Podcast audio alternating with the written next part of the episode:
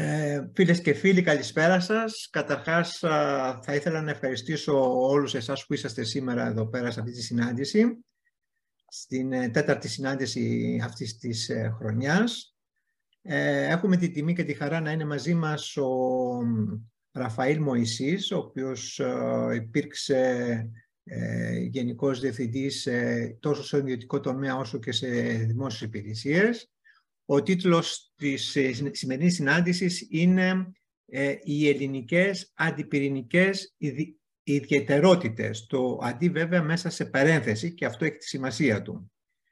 Γίνεται μεγάλη συζήτηση για την ενέργεια ε, τόσο στην Ελλάδα όσο και στην Ευρώπη και όχι μόνο και στην Ευρώπη αλλά και στην Αμερική σε σχέση με, τη, με τον πόλεμο που έγινε στην Ουκρανία και, την, και το ρωσικό φυσικό αέριο. Ε, για να καταλάβουμε περισσότερο τη, την αυτονομία, την ενέ, τις δυνατότητες που έχουμε, καλέσαμε τον κύριο Ραφαήλ Μωυσή, ο οποίος είναι, έχει διατελέσει και Γενικός Διευθυντής στη ΔΕΗ και γνωρίζει πάρα πολύ καλά τα της ενέργειας, της ηλεκτρικής ενέργειας, αλλά γνωρίζει επίσης και τα θέματα της πυρηνικής ενέργειας.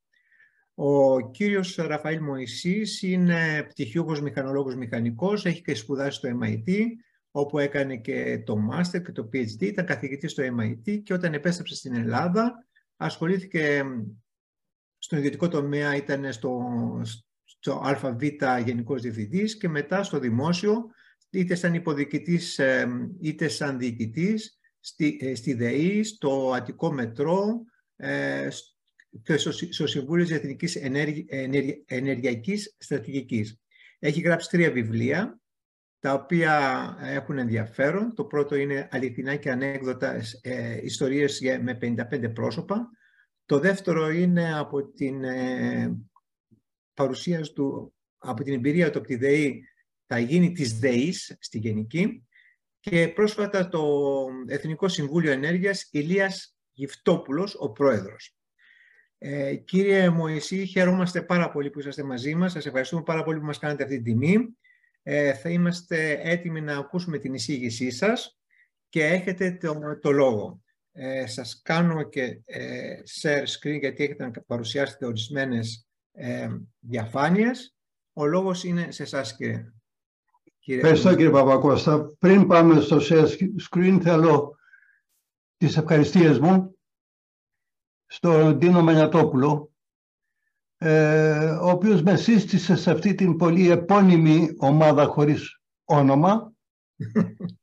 Είμαι σχετικά καινούργιος, έχω παρακολουθήσει μόνο τις δύο τελευταίες παρουσιάσεις και χωρίς καμία διάθεση υπερβολής ε, εντυπωσιάστηκα και από την ποιότητα των ε, εισηγήσεων και από τις ενδιαφέρουσες συζητήσεις που ακολουθούν και το ωραίο μουσικό κομμάτι που πάντα κλείνει.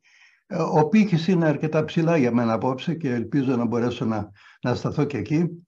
Ευχαριστία στον ε, Αντώνη Παπακώστα. Η γνωριμίας, η γνωριμίας μας είναι μόνο διαδικτυακή για την ώρα, έτσι. Αλλά ελπίζω να το διορθώσουμε και αυτό και βέβαια ε, σίγουρα όχι τελευταίος, αλλά ε, ευχαριστήσω όλους εσάς οι οποίοι είστε μαζί μας, ε, γνωστούς και μη και, και φίλους νεαρούς από πολύ παλιά ορισμένους. Λοιπόν, ε, νομίζω θέλω από τώρα να να έχω το... Μπορώ να πατήσω το share screen, έτσι. Το πάτησα και κάνω το share και βρίσκω την παρουσίασή μου και τώρα πρέπει να τη βλέπετε ολόκληρη. Είμαστε εντάξει. Βλέπετε, τι βλέπετε έτσι; Ναι, ναι, βλέπουμε. Ότι είναι σκουράει το κεφάλι, το εντάξει. Λοιπόν και βέβαια αυτή είναι ωραία πίπα του Ρενέ Μαγκρίτ που μου θυμίζει ότι κάποτε και εγώ ήμουν μανιώδης με την πίπα. Λοιπόν, ξεκινώ μια ομιλία που έχει σαν κύριο θέμα την πυρηνική ενέργεια, αλλά την αρχίζω με την κατηγορηματική δήλωση ότι η κυρίαρχη πρωτογενής πηγή για όλες τις ενεργειακές ανάγκες του μέλλοντος θα είναι οι ανεξάντλητες, οι ανανεώσιμες πηγές, οι ΑΠΕ όπως λέμε. Όχι μόνο για ηλεκτροπαραγωγή, αλλά και για την παραγωγή συνθετικών υγρών ή αερίων καυσίμων, ώστε να καλυφθεί σε μεγάλο μέρος το σύνολο των μελλοντικών ενεργειακών αναγκών. Ζούμε ήδη το φαινόμενο της κλιματικής αλλαγής και η ανάγκη μετάβασης σε ένα ενεργειακό σύστημα με μηδενικό αποτύπωμα αερίων του θερμοκηπίου είναι πλέον επιτακτική. Υπάρχει βέβαια το πρόβλημα της στοχαστικότητας των ΑΠΕ.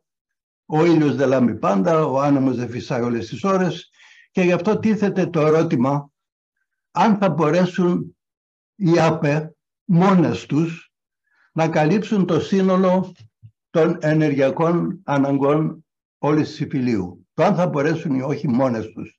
Είναι ένα μεγάλο θέμα από μόνο του. Θα μπορούσε κανείς να αφιερώσει μια ολόκληρη συζήτηση μόνο σε αυτό. Υπάρχουν μελέτες, υπάρχουν προσωμιώσεις που λένε ναι.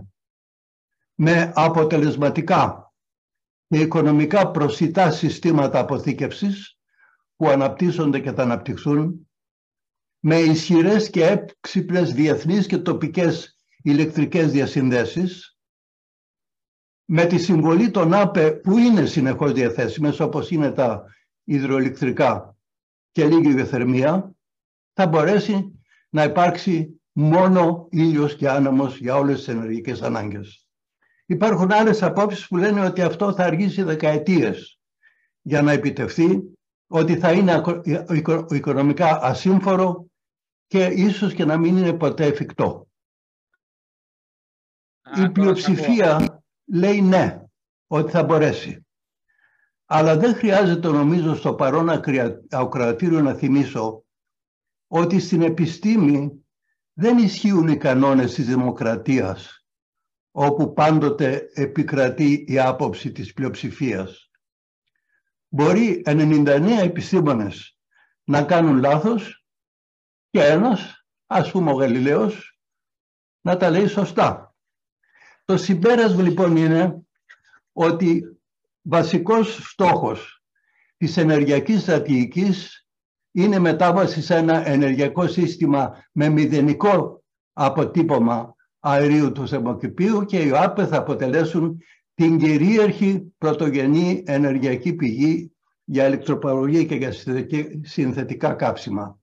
Αλλά ενώ η κυρίαρχη συμμετοχή των ΑΠΕ στο ενεργειακό τοπίο του μέλλοντος είναι στόχος αδιαπραγμάτευτος, η ικανότητά τους να αποτελέσουν την, κάτι θέλω να κινήσω εδώ, τη μοναδική ενεργειακή πηγή της υφηλίου δεν θεωρείται απόλυτα εξασφαλισμένη. Και έτσι ορισμένες χώρες, σε ορισμένες χώρες προωθείται ταυτόχρονα η ανάπτυξη της πυρηνικής ενέργειας.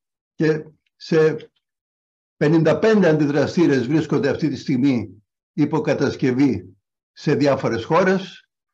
Η Γαλλία παρότι έχει δει τεράστιο πρόγραμμα το μεγαλώνει ακόμα περισσότερο. Στο, στο Ηνωμένο Βασίλειο θέλουν να πάνε στο, 55, στο 25%. Η Φιλανδία θέλει να φτάσει στο 60% και πάνω να είναι πυρηνικό. Πολύ πρόσφατα μπήκε η, η Πολωνία στο πρόγραμμα, η Αίγυπτος πολύ πρόσφατα το ανακοίνωσε και βεβαίως όλοι ξέρουμε ε, ότι προχωρεί προς την κατεύθυνση αυτή και η γειτονική μας ε, Τουρκία.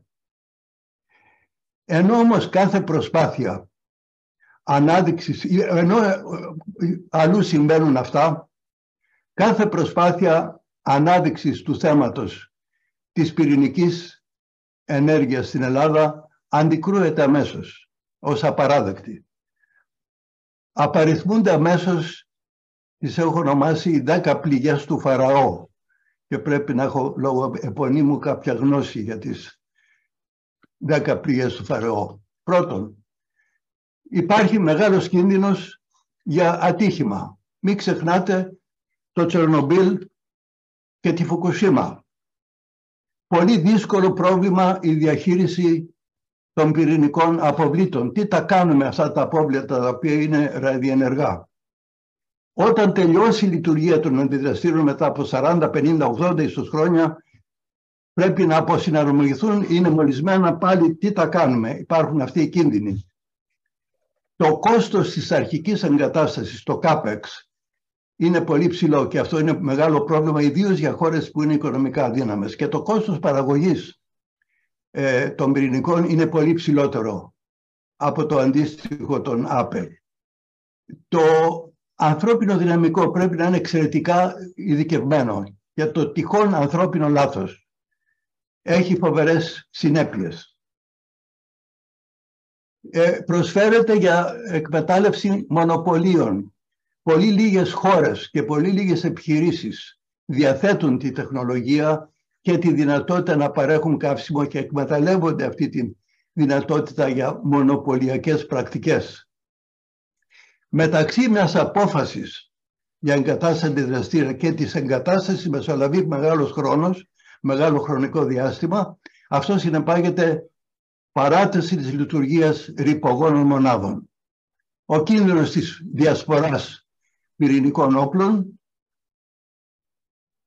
μιλάνε πολύ για τους νέους μικρούς αντιδραστήρες, οι οποίοι είναι μικρότεροι, φθηνότεροι, ασφαλέστεροι, αλλά ο αντίλογος είναι πού είναι αυτοί, δεν έχουμε ακόμα δει κανέναν πραγματικά σε λειτουργία ε, συνεπώς δεν ξέρουμε τίποτα γι' αυτό και δέκατον και, και πολύ σημαντικό η σεισμογένεια είναι αποτρεπτικός παράγον για την εγκατάσταση ενός αντιδραστήρα σε μια χώρα.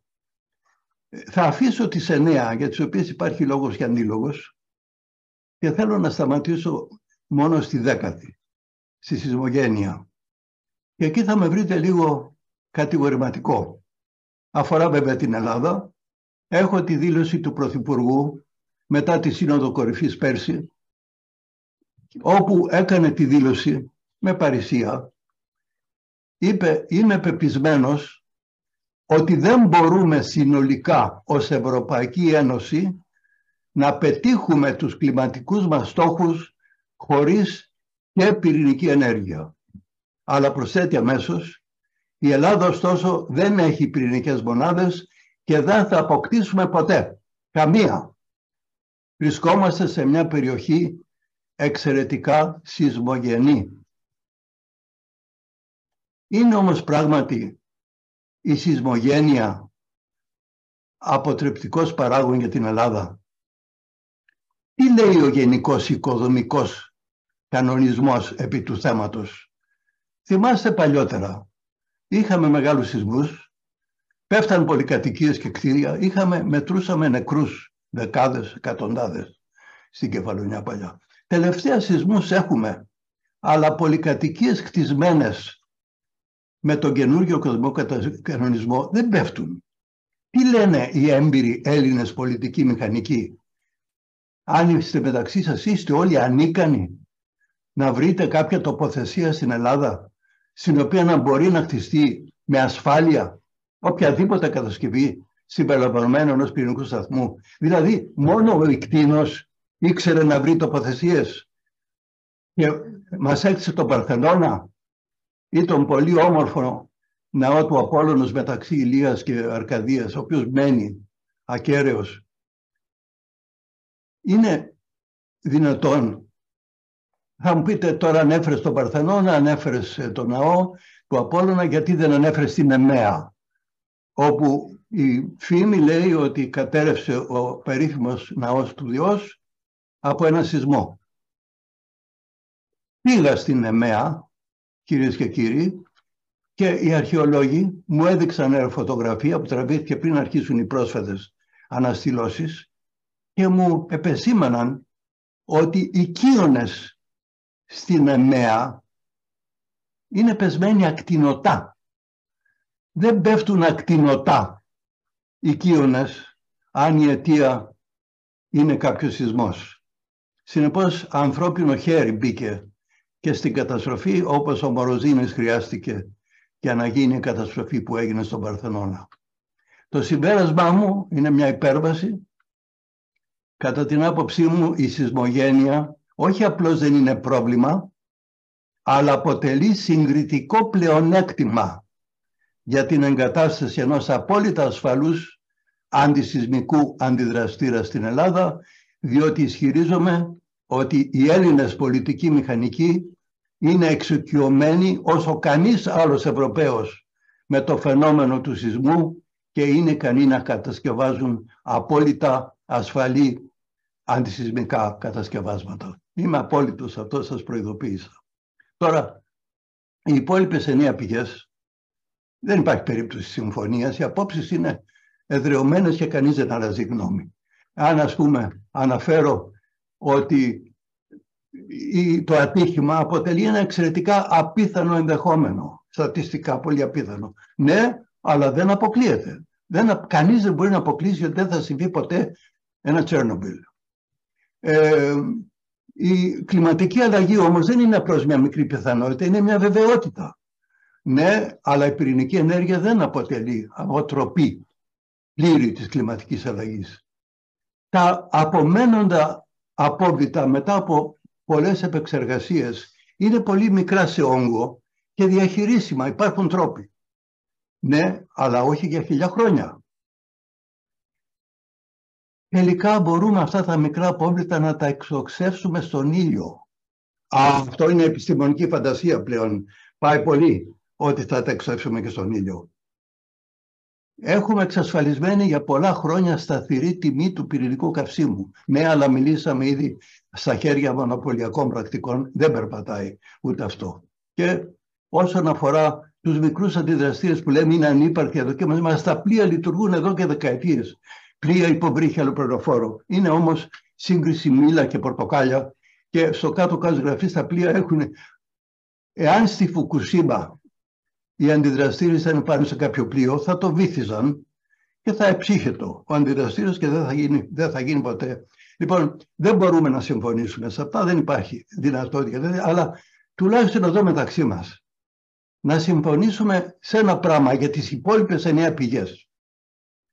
Καμία από τις εννέα δεν αποτελεί ελληνική ιδιαιτερότητα. Εάν υπάρχει θέμα αποβλήτων, δεν είναι ελληνικό πρόβλημα αν υπάρχει κίνδυνος ατυχήματος, όλα αυτά τα οποία κάνουν επικίνδυνη, ακριβή, αναξιόπιστη και γενικά ανεπιθύμητη την πυρηνική ενέργεια ισχύουν παντού σε όλες τις χώρες της γης. Όμως, σε όλες τις δημοσκοπήσεις του Γεροπατόμετρου, ο Αντώνης το ξέρει καλά, και άλλες και τοπικές, η Ελλάδα συγκαταλέγεται πάντα ανάμεσα στις δύο ή τρεις πρώτες χώρες άρνησης της πυρηνικής ενέργειας. Είμαστε πάντα στην κορυφή. Πώς εξηγείται άραγε αυτό το γεγονός; Γιατί έχουν τόσο αυξημένη ευαισθησία για την πυρηνική ενέργεια οι κάτοικοι μιας χώρας όπου δεν υπήρξε ποτέ αντιδραστήρας ηλεκτροπαραγωγής και φυσικά δεν υπήρξε ποτέ ατύχημα; Πώς εξηγείται το γεγονός ότι στις χώρες όπου υπάρχει πυρηνική ηλεκτροπαραγωγή τα ποσοστά κοινωνικής αποδοχής είναι πάντα υψηλότερα.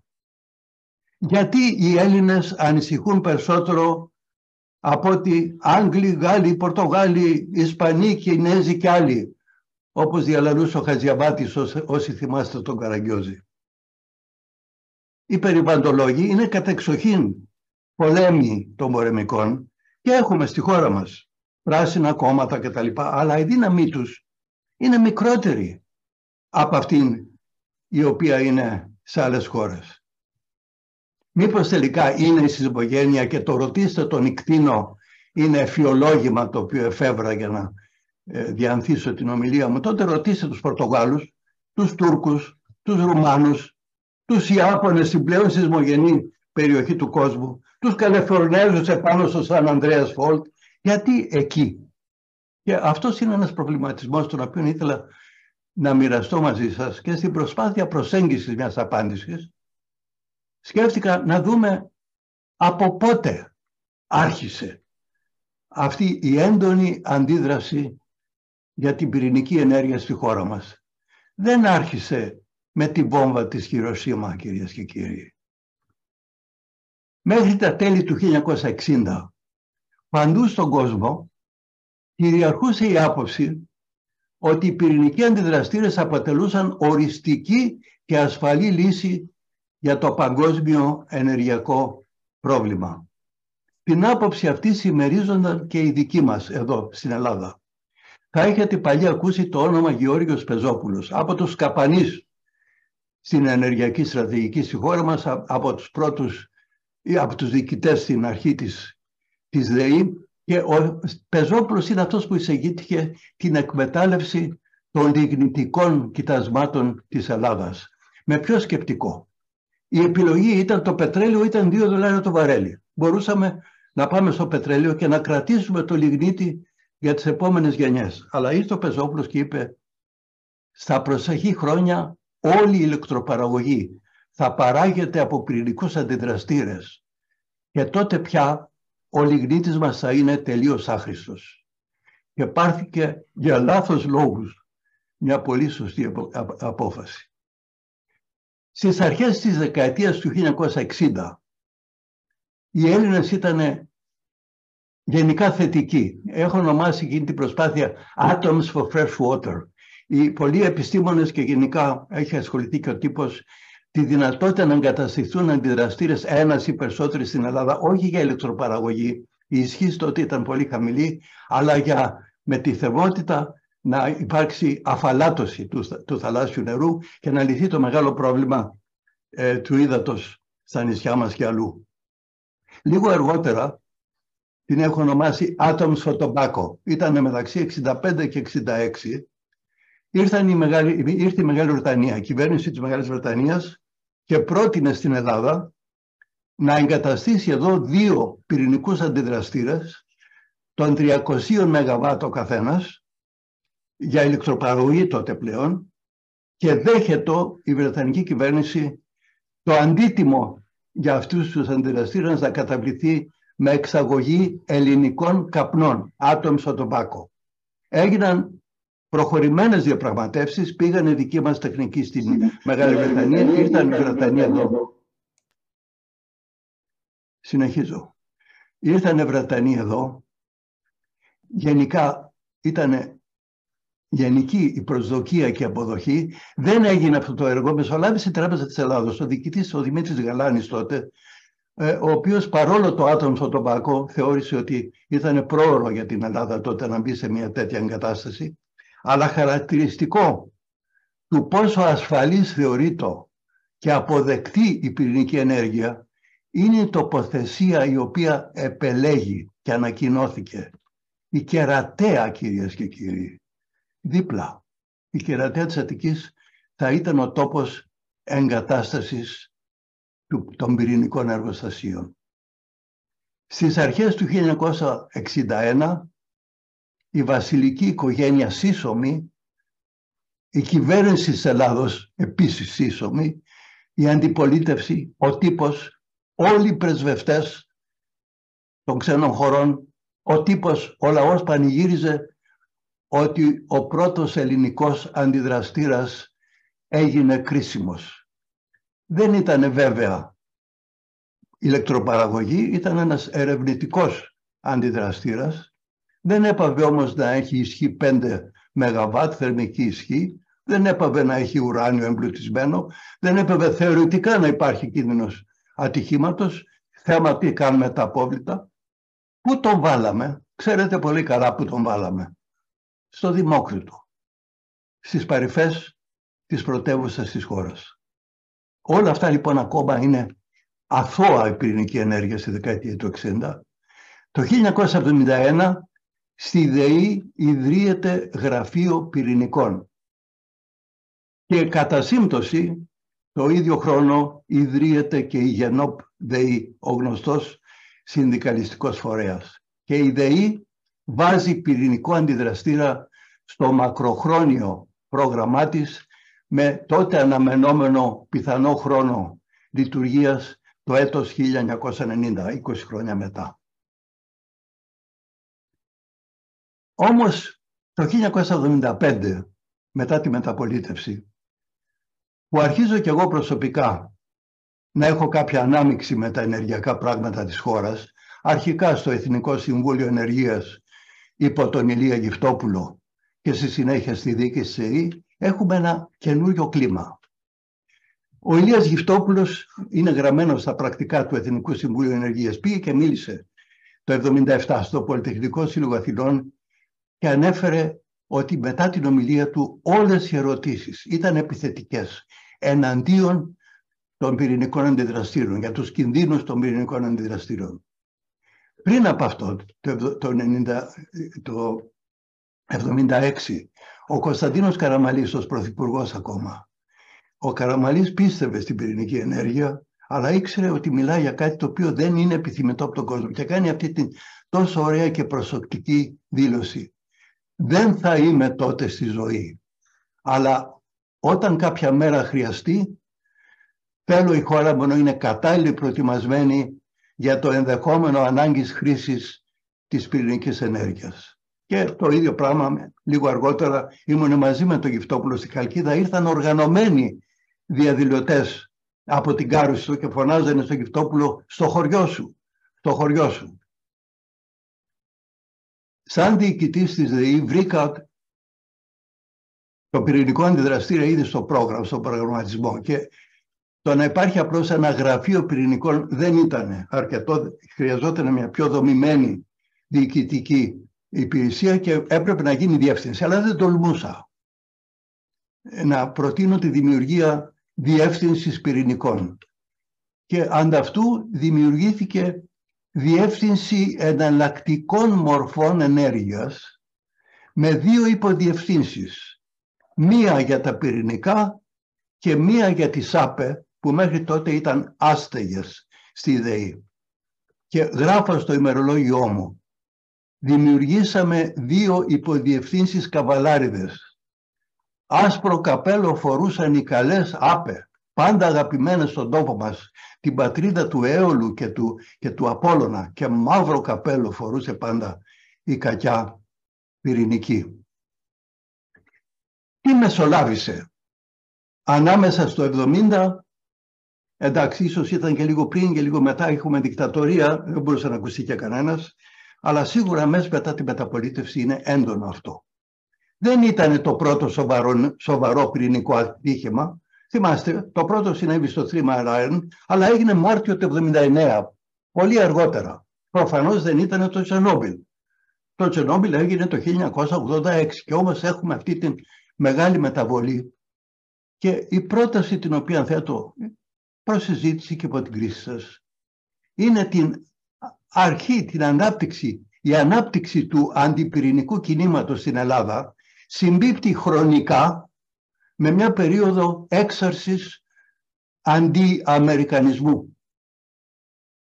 Είναι η εποχή που στους Αμερικανούς και ειδικά στον Χέρι Κίσινγκερ χρεώναμε τη στήριξη προς τη χούντα των συνταγματαρχών. Χρεώναμε τη φιλική στάση των Αμερικανών στο Κυπριακό. Τους χρεώναμε την υποστήριξη προς τους φίλους μας, την εχθρότητα προς τους φίλους μας Άραβες για την υποστήριξη του Ισραήλ. Το Ισραήλ την ύπαρξη του οποίου η Ελλάδα δεν είχε ακόμα αναγνωρίσει de jure. Ήρθε ο Μητσοτάκης του Κωνσταντίνου στο 90 τόσο και το αναγνώρισε και όλα, όλα τα άλλα δεινά. Ε, σας διαβάζω, χαρακτηριστικό είναι η καθημερινή στις 20 Μαρτίου του 1975, μια επιστολή. Ο Κίσιγκερ έβαλε τον Ιωαννίδη να βάλει το Σαμσόν να σκοτώσει το Μακάριο για να αποκτήσει βάσεις η Αμερική στην Κύπρο για να βοηθήσει το Ισραήλ εναντίον των Αράβων. Έχουμε τον Αμερικανικό δάκτυλο λοιπόν. Αμερικανικά κεφάλαια του σχεδίου Μάρσαλ βοήθησαν να γίνει η ΔΕΗ. Η Αμερικανική εταιρεία Μπάσκο είχε οργανώσει τη ΔΕΗ. Αμερικανικός ο πρώτος αντιδραστήρας στο Δημόκριτο. Αμερικανική εμπάσκο που ανέλαβε τον εντοπισμό περιοχής για πυρηνικό αντιδραστήρα. Αμερικανικό το MIT όπου διδάσκει ο ενεργειακός σύμβουλος του Καραμαλή Γυφτόπουλος. Και αμερικανικό το πτυχίο του διοικητή της ΔΕΗ και ακόμα χειρότερα είναι ομόθρησκος των Ισραηλινών. Μιλάμε για την εποχή όταν στη Βουλή ο Καραμαλής έλεγε «Ανήκουμε στη Δύση» και ο Ανδρέας Παπανδρέου απαντούσε «ΕΟΚ και ΝΑΤΟ το ίδιο συνδικάτο». Την εποχή που ο ΣΕΒ ήταν υπέρ της πυρηνικής ενέργειας ενώ ο Ευάγγελος Κουλουμπής στην Πάτα Καλά, ο Δίνος κάθετα εναντίον.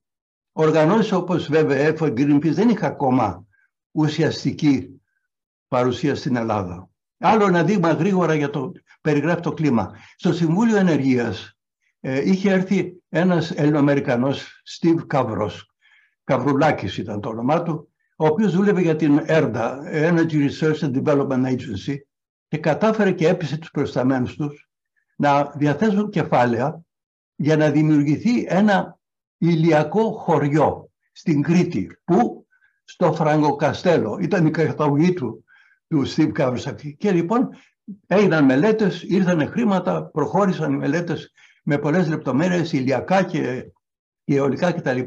Αλλά στη συνέχεια δημιουργείται αντίδραση, η λεγόμενη πρασινοφίλου, το επεκράτησε η άποψη ότι το ήταν δίθεν ηλιακό χωριό. Οι Αμερικάνοι πυρηνικά όπλα θέλαν να βάλουν στο Φραγκοκαστέλο και συνεπώς δεν προχώρησε ποτέ ούτε αυτό το έργο. Ανέκδοτο, αλλά αληθινό. Ως διοικητής της ΔΕΗ, ανεπισήμως βέβαια, η εισήγησή μου προς την κυβέρνηση ήταν ο πρώτος αντιδραστήρας που δεν καθίστατο στην Ελλάδα να προέλθει από τη Σοβιετική Ένωση, ώστε να μειώσουμε την αντίδραση που ήταν κυρίως από τα αριστερά. Ευτυχώς βέβαια άλλαξε η κυβέρνηση και ο αντιδραστήρας δεν έγινε αυτός ποτέ, γιατί αν η φαϊνή μου ιδέα είχε πραγματοποιηθεί, αυτός ο αντιδραστήρας θα βρισκόταν υποκατασκευή στην Ελλάδα και θα ήταν ακριβώς ο τύπος του Τσέρνομπιλ όταν συνέβη το αντίχημα. Ποια είναι λοιπόν η πρότασή μου, την οποία θέτω υπό την κρίση σας. Η πρότασή μου είναι ότι στην κορυφή των αντιπυρηνικών αρχικά μας τοποθέτησε ο αντιαμερικανισμός και έκτοτε εκεί παραμένουμε. Σήμερα βέβαια ο αντιαμερικανισμός είναι πολύ μειωμένος. Μεταξύ μας υπάρχουν ασφαλώς αντιπυρηνικοί, αλλά δεν είμαστε όλοι αντι, αντιαμερικανοί, αλλά το αντιπυρηνικό κίνημα έχει πλέον αυτοχειραφετηθεί. Δεν συνδέεται πια με την Αμερική. Και επιβεβαίωσε μια μελέτη του Πανεπιστημίου Θεσσαλονίκης περσινή, τον Απρίλιο του 2021, διαπιστώνει ότι είμαστε πράγματι αντιπυρηνικοί, αλλά το έχει σπάσει κατά ηλικίας και διαπιστώνει ότι οι νέοι Έλληνες 17 με 34 που δεν έζησαν την εποχή ΕΟΚ και ΝΑΤΟ το ίδιο συνδικάτο είναι λιγότερο αρνητικοί για την πυρηνική. Αλλά ευχαρίστως επί του θέματος αυτού που είναι απλώς μια σκέψη, μια πρόταση θα ακούσω και διαφορετικές απόψεις. Αλλά πριν αρχίσουμε τη συζήτηση θα θέσω εγώ για λογαριασμό σας μια ερώτηση στον εαυτό μου. Γιατί σημασία έχει; Είτε είναι αντιαμερικανισμός η αρχική αιτία, είτε είναι κάτι άλλο, αφού δεν θα, δεν θα έχουμε ποτέ πυρηνικό αντιδραστήρα, γιατί να κάνουμε όλη αυτή την κουβέντα ή να ψάχνουμε να δούμε το γιατί είμαστε εναντίον. Πράγματι, αν δεν πρόκειται να βάλουμε ποτέ, ίσως δεν έχει καμία σημασία. Αν υπάρχει κάποιο τέτοιο ενδεχόμενο, ίσως πραγματικά έχει σημασία να καταλάβουμε ποιο είναι το πρόβλημά μας. Λοιπόν, για την ουσία του προβλήματος για το αν η πυρηνική ενέργεια είναι σωστή ή λαθαμένη επιλογή για την Ελλάδα, δεν θα πάρω θέση απόψε. Θα σας ζητήσω όμως να συναρμολογήσετε και να λύσετε ένα παζλ, το οποίο θα σας θέσω και αποτελείται από τρεις φωτογραφίες. Η πρώτη φωτογραφία είναι η προκειμένη της Θεσσαλονίκης το ανατολικό της κομμάτι. Βλέπετε τρεις μαύρες τσιμινάδες. Ήταν το εργοστάσιο ηλεκτροπαραγωγής το οποίο είχε μια βελγική εταιρεία. Και θυμάμαι αυτή την εικόνα από τα πολύ παιδικά μου χρόνια. Οι τσιμινάδες είναι εκεί που τώρα περίπου είναι τώρα το Μέγαρο Μουσικής. Και βλέπετε και αραγμένο, και ήταν μονίμως εκεί αραγμένο, ένα πολεμικό σκάφος. Τι συνέβαινε, δεν επαρκούσε το εργοστάσιο για να καλύψει τις ανάγκες της Θεσσαλονίκης και επιστρατεύτηκε ένα καράβι και οι γεννήτριες του βοηθούσαν για να ενισχύσουν, για να καλύψουν τις, τις ανάγκες. Δεν μιλάμε για μεγαβάτ βέβαια, για κάποια κιλοβάτ μιλάμε τότε. Ο φωτισμός και το τραμ. Βιομηχανία δεν υπήρχε. Αλλά, hint για να λύσει το puzzle, ένα πλωτό μέσον μπορεί να ενισχύσει την ενεργειακή επάρκεια. Νούμερο 2 puzzle. Πολύ πρόσφατο. Το πήγα σε, πριν από τον πόλεμο, τώρα έρχομαι στο χθες, στο σήμερα. Μια πολυπλωτή δεξαμενή ενισχύει την αποθευτική ικανότητα για LNG στη Ρεβιθούσα. Το ξέρετε όλοι ότι αυτό σήμερα συμβαίνει και έχει αποφασιστική συμβολή στην κάλυψη των ενεργειακών μας αναγκών. Δεύτερο hint λοιπόν, το πλωτό μέσο είναι πάντα μια πιο γρήγορη και ευέλικτη λύση από το να προσπαθήσουμε να μεγαλώσουμε ή να δημιουργήσουμε μια επίγεια ισχύ. Πάζελ νούμερο 3, άτι όμορφα, το αεροπλανοφόρο Σαλντεγκόλ, το οποίο έχουμε τέτοια μεγάλη συμπάθεια. Βεβαίως κινείται χάρη σε δύο πυρηνικούς αντιδραστήρες των 150 ΜΒ ο καθένας. Το αεροπλανοφόρο, όπως και κάθε πυρηνοκίνητο συμμαχικό, είναι πάντα ευπρόσδεκτο στις ελληνικές θάλασσες και στα λιμάνια μας. Δεν άκουσα ποτέ καμιά φωνή έξω τον τεγκόλ του θανάτου. Λοιπόν, αυτό είναι το puzzle. Και αν το λύσετε, θα βρείτε ίσως την απάντηση στο ερώτημα αν υπάρχει περίπτωση να προσθεθεί η πυρηνική ενέργεια στο μείγμα ηλεκτροπαραγωγής στην Ελλάδα. Εγώ βέβαια δεν παίρνω θέση και όπως λέει και η Πίπα και τώρα ταιριάζει αν θέλετε, εγώ δεν είμαι υπέρμαχος της πυρηνικής ενέργειας όπως θα έλεγε ο Μαγκρίτ. Αυτά έχω να σας πω και σας ακούω. Σας ευχαριστούμε πάρα πολύ για αυτή την, ε, την παρουσία που, που κάνατε. Βάλατε στους, ε, στους δύο θεούς ε, τον, τον, τον, τον Έολο και τον Απόλλω να βάλετε και τον Ποσειδώνα. Οπότε έχουμε το, το τρίο, τους τρεις ε, αρχαίους ε, θεούς ε, να προσπαθήσουν να λύσουν το ενεργειακό πρόβλημα. Μας έχει ζητήσει πρώτα ο λόγο, το λόγο, μετά είναι ο Μύρτος ο Οικονομίδης. Γιώργο, αν θέλεις το... έχεις το λόγο. Γιώργος, σταμάτης. Ναι, ναι. Ακούγομαι; Ε, ακούγεσαι. Και ελπίζω το βιβλίο σου να είχε καλή... να πάει καλά. Βλέπω ότι είναι νούμερο ένα. Στα, στα ευπόλυτα στον Ιαννό είναι νούμερο ένα. Ε, ε, ε, δύο τμήματά του τα είχαν παρουσιαστεί στην ομάδα μας. Ναι, ναι, είμαστε η Νονή. ε, θα ήθελα να συγχαρώ τον κύριο Μωυσή για την παρουσίασή του και έχω μια ερώτηση πιο πολύ για ιστορικούς λόγους. Αν δεν κάνω λάθος, η Γερμανία ήταν η χώρα που είχε τις μεγαλύτερες αντιδράσεις εναντίον της πυρηνικής ενέργειας είχε βγει και το ε, σήμα το οποίο το βάζανε στο πέτο με ένα κίτρινο σήμα και το πύραυλο και είχε και ένα χ πάνω ε, και νομίζω ότι απετέλεσε και το πρόπλασμα των πρασίνων. Μπορείτε να δώσετε κάποια ερμηνεία όπως δώσατε κάποιες απόψεις σχετικά με την Ελλάδα, την αντίδραση που υπήρχε στην πυρηνική ενέργεια, γιατί ειδικά στη Γερμανία τόσο πολύ; Η Γερμανία δεν την γνωρίζω καλά, ε, βέβαια, ε, οπότε αυτό που ζητάτε να κάνω μάλλον υποθέσεις θα κάνω. Ε, βεβαίως ε, οι, οι Γερμανοί είχαν πάντα αντιπαλότητα με τους Γάλλους. Μην κοιτάτε τώρα που τα πράγματα έχουν τακτοποιηθεί. Ε, τα πρώτα χρόνια υπήρχαν, πριν τον πόλεμο υπήρχε ο άξονας Γαλλία και ο άξονας Γερμανία και ήταν το αντί-γαλλικό. Όπως εδώ είπα το αντί-αμερικανικό θα μπορούσα να δώσω ότι είναι κάτι το οποίο, στο οποίο τόσο διαπρέπουν ε, οι Γάλλοι πρέπει να πούμε ότι είναι κακό. Αυτή είναι η μόνη ερμηνεία την οποία μπορώ να προσεγγίσω.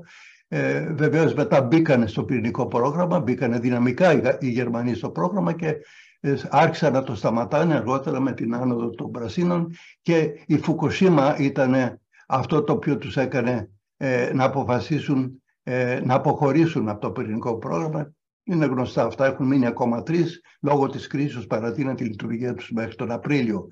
Είναι η τελευταία. Είναι η μόνη ερμηνεία την οποία μπορώ να δώσω, αλλά ίσως άλλοι γνωρίζουν τη Γερμανία καλύτερα από μένα. Ευχαριστώ. Μάλιστα. Ε, ο κύριος Οικονομίδης. Ευχαριστώ πολύ, ευχαριστώ πολύ κύριε Μωυσή για την εξαιρετική κατά την άποψή μου παρουσίαση ε, όπως και για την τόλμη και το θάρρος που παρουσιάσατε απόψεις ε, χωρίς να παίρνετε θέση στο τέλος. Ωστόσο, εγώ θα έπαιρνα θέση, ό,τι σημασία μπορεί να έχει αυτό, γιατί πρέπει νομίζω να λέμε τις απόψεις μας ε, φανερά. Ε, εγώ προσωπικά τάσομαι υπέρ της αναγκαιότητας της πυρηνικής ενέργειας γιατί δεν έχουμε καλύτερες εναλλακτικές. Και το πρώτο μου ερώτημα θα ήταν υπάρχουν σήμερα ρεαλιστικές εναλλακτικές λύσεις πέρα από τη ΣΑΠΕ που όπως είπατε δεν μπορεί να είναι η μοναδική πηγή.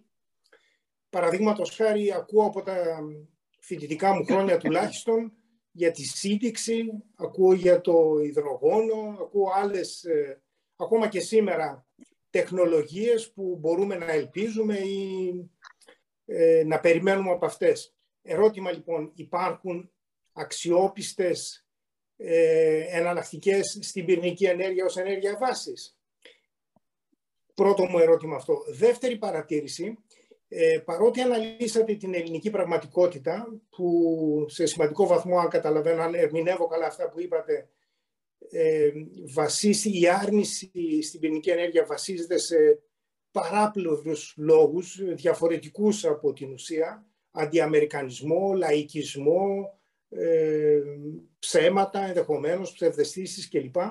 Ωστόσο και σε άλλες χώρες, βλέπε Γερμανία, βλέπε Βέλγιο, ακόμα και στη Γαλλία, μετά το ατύχημα της Φουκουσίμα, δημιουργήθηκε έντονο αντιπυρηνικό μέτωπο. Η Γερμανία αποφάσισε τη διακοπή της πυρηνικής ενέργειας ε, και η Γαλλία σε κάποιο βαθμό το είχε κάνει παρότι άλλαξε απόφαση ε, στο, πρόσφατα και στο Βέλγιο είχε πάρθει απόφαση επίσης για τη διακοπή της πυρηνικής ενέργειας. Ε, βλέπουμε λοιπόν ότι δεν είναι μόνο ελληνικό φαινόμενο. Ε, μπορούμε να στηρίξουμε όλη αυτή την άρνηση απλώς σε φοβίες, σε ψευδεστήσεις, σε μη επιστημονικά επιχειρήματα. Ευχαριστώ πολύ. Ευχαριστώ για τις ερωτήσεις. Είναι πολύ ενδιαφέρουσες οι ερωτήσεις σας. Ε, καταρχήν, ε, αυτή τη στιγμή, ε, ως βέβαια εναλλακτική πηγή για, για συμπλήρωμα και υπογραμμίζω συμπλήρωμα τον ΑΠΕ, όχι υποκατάσταση τον ΑΠΕ, η οποία να μην εκπέμπει αέρια του θερμοκηπίου, ε, είναι η πυρηνική ενέργεια. Το υδρογόνο το οποίο αναφέρατε δεν είναι πηγή. Το, το υδρογόνο πρέπει κάποια άλλη πηγή να χρησιμοποιήσουμε για να φτιάξουμε υδρογόνο. Συνεπώς το, το υδρογόνο είναι ένα ενδιάμεσο. Είναι σαν να λέμε η πηγή είναι ο ηλεκτρισμός. Ο ηλεκτρισμός δεν είναι, ε, ε, δεν είναι πηγή.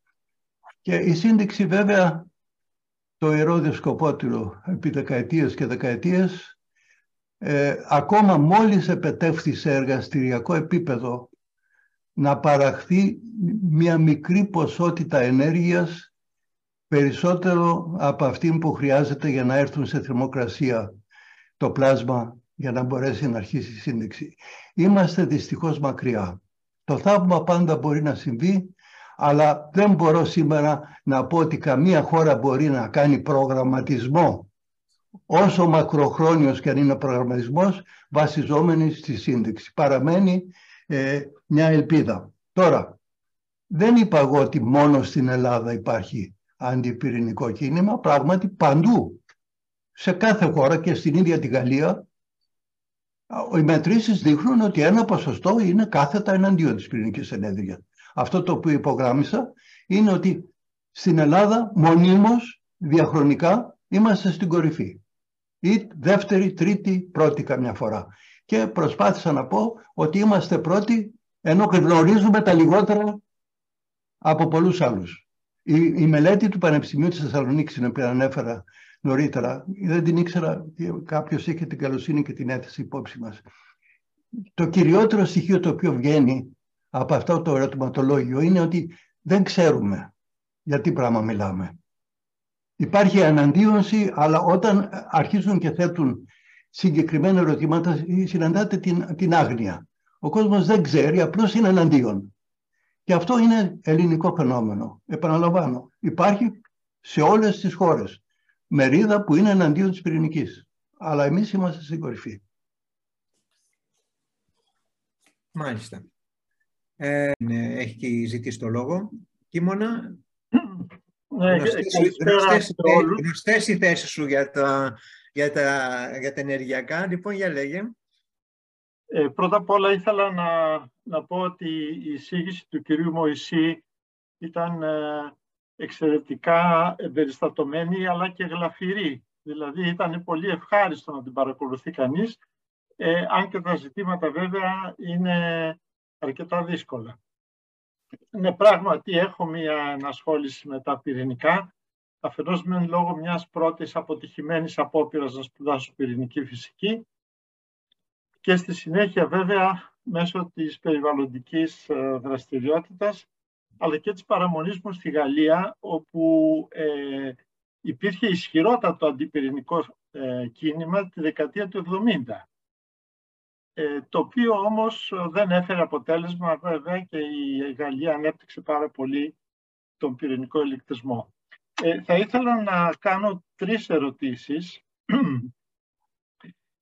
Ε, η πρώτη είναι σε σχέση με αυτό που είπε ο κύριος Μωυσής, την, την πιθανή εξήγηση για την ε, ελληνική αντίδραση στην πυρηνική, που είναι ας πούμε η αντίθεσή μας με την αμερικανική πολιτική. Ε, αν ήταν έτσι, τότε πώς εξηγείται, και αυτή είναι η ερώτηση, πώς εξηγείται η ισχυρότατη αντίδρασή μας στην αιωλική ενέργεια στις ανεμογεννήτριες, που είναι τώρα συμβαίνει, και πρέπει να είμαστε ε, από τις πρώτες, αν όχι πρώτη χώρα, σε βαθμό αντίδρασης στις ανεμογεννήτριες σήμερα στην Ευρώπη. Ε, η δεύτερη ερώτηση ε, ο κ. Μωυσής δεν επεκτάθηκε πολύ ε, στην ε, διεθνή ανάπτυξη των ε, πυρηνικών αντιδραστήρων. Αναφέρθηκε βέβαια στους μήνυ αντιδραστήρες τη, αυτή, την, την καινούργια πρόταση που υπάρχει που έχει μικρότερο μέγεθος και πιθανώς και μικρότερο κίνδυνο. και εδώ η ερώτηση είναι η εξής ε, ένας μικρότερος αντιδραστήρας έχει οπωσδήποτε λιγότερο προσωπικό, άρα και λιγότερους ειδικευμένους ανθρώπους οι οποίοι εργάζονται εκεί.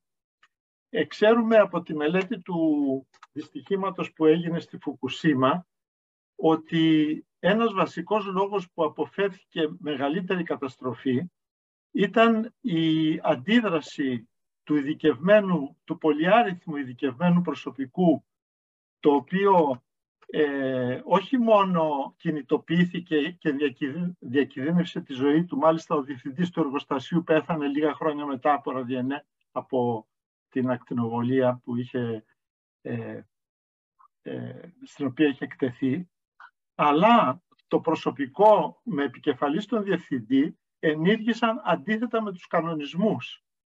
Ε, δηλαδή πήραν πρωτοβουλία ε, πέρα από τις α, διαταγές που είχαν, απέκρυψαν από την κυβέρνηση και από την ιδιοκτήτρια του, ε, του εργοστασίου εταιρεία το τι ακριβώς κάνουν και αυτό βοήθησε στο να μειωθεί σημαντικά, να, να ψυχθεί ο, ο αντιδραστήρας ή μάλλον να μην υπερθερμανθεί, έτσι ώστε να μειωθεί σημαντικά ο κίνδυνος. Λοιπόν, το ερώτημα είναι σε έναν μικρό ε, αντιδραστήρα με λίγο προσωπικό, ακόμα κι αν ο κίνδυνος ατυχήματος, ε, ή μάλλον οι συνέπειες ενός ατυχήματος είναι μικρότερες, εν τούτης, ε, πώς θα μπορούσε να συμβεί κάτι τέτοιο, δηλαδή να αναλάβει το προσωπικό την πρωτοβουλία σε περίπτωση ανάγκης.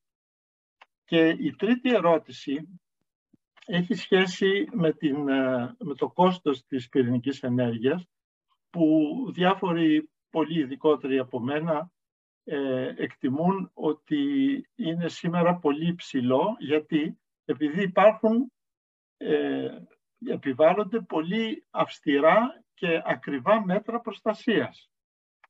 Λοιπόν, το ερώτημα είναι εάν επεκταθεί, που επεκτείνεται η πυρηνική παραγωγή σε αναπτυσσόμενες χώρες. Αναφέρθηκαν αρκετές στην εισήγηση του κυρίου Μωυσή ε, πώς θα μπορέσουν αυτές οι χώρες να ανταποκριθούν σε αυτό το πολύ ψηλό κόστος και μήπως αυτό θα σημάνει την ε, ε, μείωση των μέτρων προστασίας για να χαμηλώσει το κόστος και αυτό δεν θα αυξήσει τους κινδύνους και άλλων ατυχημάτων ε, που θα είναι πολύ δύσκολο να τα διαχειριστούν. Ε, αυτές είναι οι ερωτήσεις και ευχαριστώ πολύ. Ε, ευχαριστώ πάρα πολύ. Ε, είναι πολύ ωραία η κουβέντα. Προφανώς το θέμα το, το ξέρετε, το έχετε ζήσει.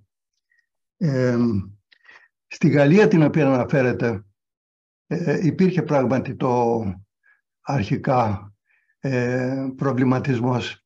Ε, είχα πάει περίπου την εποχή στην οποία αναφέρατε τότε στη, στη Γαλλία και είχα επισκεφτεί έναν πυρηνικό αντιδραστήρα και είχα την περιέργεια και ρώτησα πώς τα καταφέρατε στη Γαλλία ειδικά και τελικά έγινε αποδεκτή αυτή η βιομηχανική δραστηριότητα η οποία σε άλλες χώρες είναι ε, τόσο ανεπιθύμητη. Και η απάντηση που μου έδωσαν και εσείς τη γνωρίζετε Γαλλία καλύτερα από μένα ήταν ε, τρεις απαντήσεις ήταν. Η πρώτη ήταν επιστρατεύσαμε το γαλλικό εθνικισμό. Θυμήσαμε στους πολίτες μας, στους συμπολίτες μας ότι αρχικά η Μαρή Κιουρί και ο σύζυγός της ήταν αυτοί οι οποίοι ανέπτυξαν την ατομική θεωρία και συνεπώς είναι δική μας ε, και είμαστε περήφανοι που μπορούμε να χρησιμοποιήσουμε την πυρηνική ενέργεια. Ο δεύτερος ήταν ο τρόπος με τον οποίο χρηματοδότησαν, δηλαδή όλους, όλα τα τέλη τα οποία θα πληρώνονται στους τοπικούς δήμους σε όλη τη ζωή του αντιδραστήρα, τα έφεραν σε παρούσα αξία και τα προσέφεραν προ, προκαταβολικά το σύνολο στους δήμους. Και οι δήμοι άρχισαν να τρέχουν ποιος θα προλάβει να πάρει τον επόμενο πυρηνικό αντιδραστήριο, όπως καταλαβαίνετε, με τέτοια χρήματα που δόθηκε. Και το τρίτο ήταν διαδικαστικό. Λέγανε στη Γαλλία, όταν αποφασίζει το Παρίσι, η απόφαση πάρθηκε. Ε, δεν χρειάζεται να περάσουμε όπως σε άλλα κράτη από διάφορες τοπικές οργανώσεις κτλ. Και συνεπώς, ε, πράγματι και μετά τη Φουκουσίμα υπήρξε κάποια αμφιβολία, αλλά βλέπετε τώρα έρχονται και πηγαίνουν πολύ δυναμικά πίσω οι, οι Γάλλοι. Οι, οι μικροί αντιδραστήρες, ε, μάλλον το δεύτερος ήταν το, ε, η Φουκουσίμα και ο τρόπος που αντέδρασε εκεί το, ε, το προσωπικό. Κοιτάξτε, ε,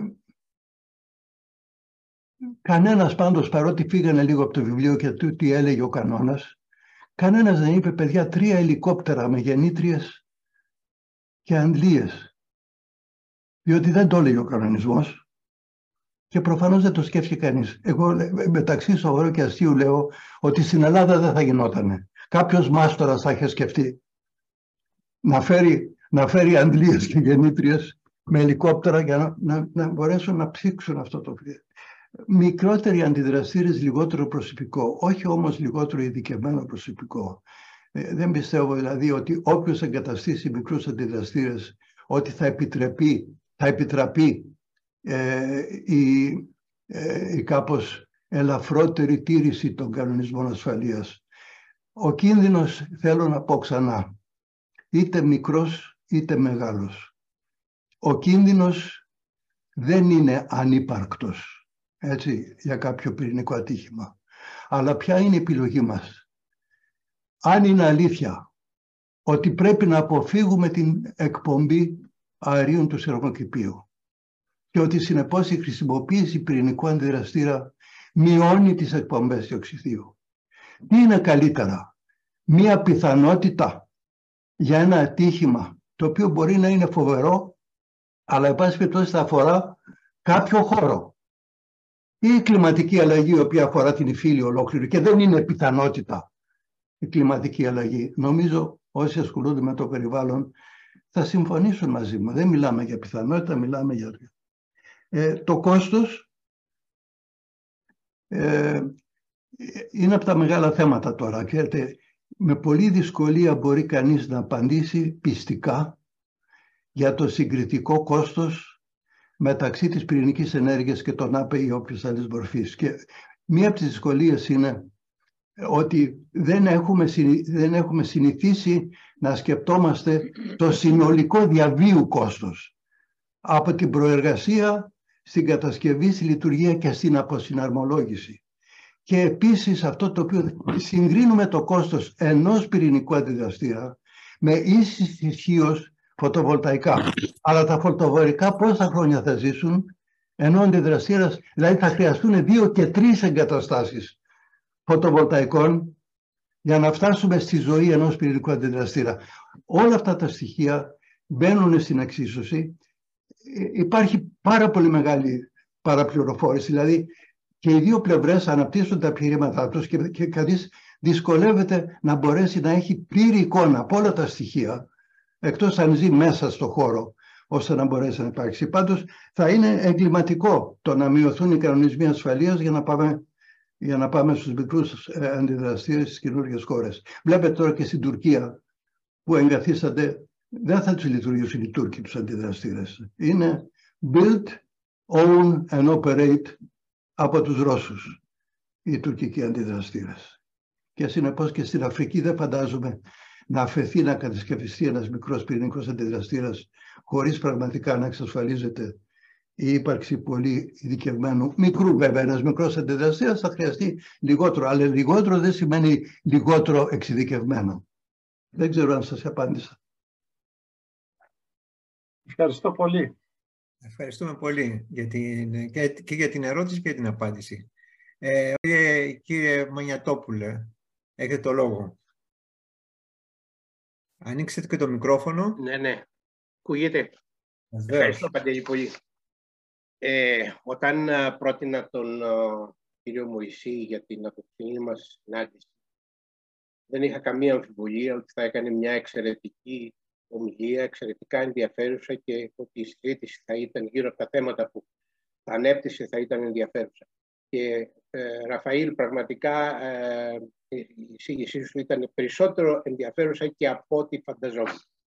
Γιατί έβαλες ορισμένα θέματα που ε, οφείλουμε να τα σκεφτούμε και παραπέρα, όχι μόνο από ε, Συμμερίζομαι όλα όσα είπες ε, και για, την, ε, και για το κόστος τώρα τελευταία και για τη σχάση πριν και για το ρόλο που μπορεί να παίξει η πυρηνική ενέργεια. Εν τούτης έχω να κάνω μία ή δύο παρατηρήσεις, ερωτήσεις. Ε, έζησα και εγώ το χώρο της ε, πολιτικής της πυρηνικής ενέργειας από την ε, πορεία μου στην Ευρωπαϊκή Επιτροπή και από την υπεύθυνη θέση που είχα για θέματα ενέργειας. Και αυτό, το έκανα, αυτό έγινε ακριβώς μετά το Τσέρνομπιλ. Ε, και έτσι ήρθε σε μένα όλο το κύμα των αντιδράσεων και το έζησα και το γνωρίζω. Εν τούτης, αν αφήσουμε το περιπτωσιακό, δηλαδή την εποχή Τσέρνομπιλ και, στα, και, και την, την βία αντίδραση πολλών κινημάτων, λογική, γιατί είχε γίνει ένα εξαιρετικά επικίνδυνο και εξαιρετικά μεγάλο ατύχημα, εν υπήρχε μια σταθερή ε, αντιπυρηνική ομάδα κρατών στην Ευρωπαϊκή Ένωση, η οποία προϋπήρχε και συνεχίζει να υπάρχει. Όπως ανέφερες πολύ σωστά είναι η Ελλάδα και θα πρόσθετα δύο που είναι το ίδιο ή και ακόμα πιο αντιπυρηνικές, η Αυστρία, η Ιρλανδία.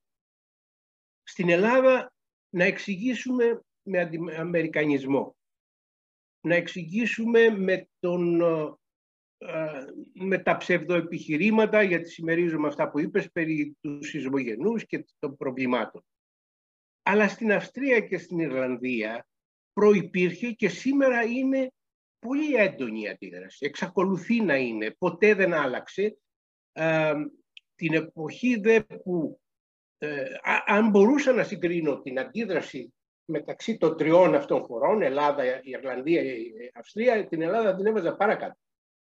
Ήταν πολύ πιο έντονη και σε πολύ πιο πολιτικό επίπεδο, όχι αντίδραση του κόσμου που ακολουθούσε η κυβέρνηση, ήταν καθολική αντίδραση. Αυτή είναι μία παρατήρηση. Η δεύτερη παρατήρηση είναι ότι θα έλεγα ότι η,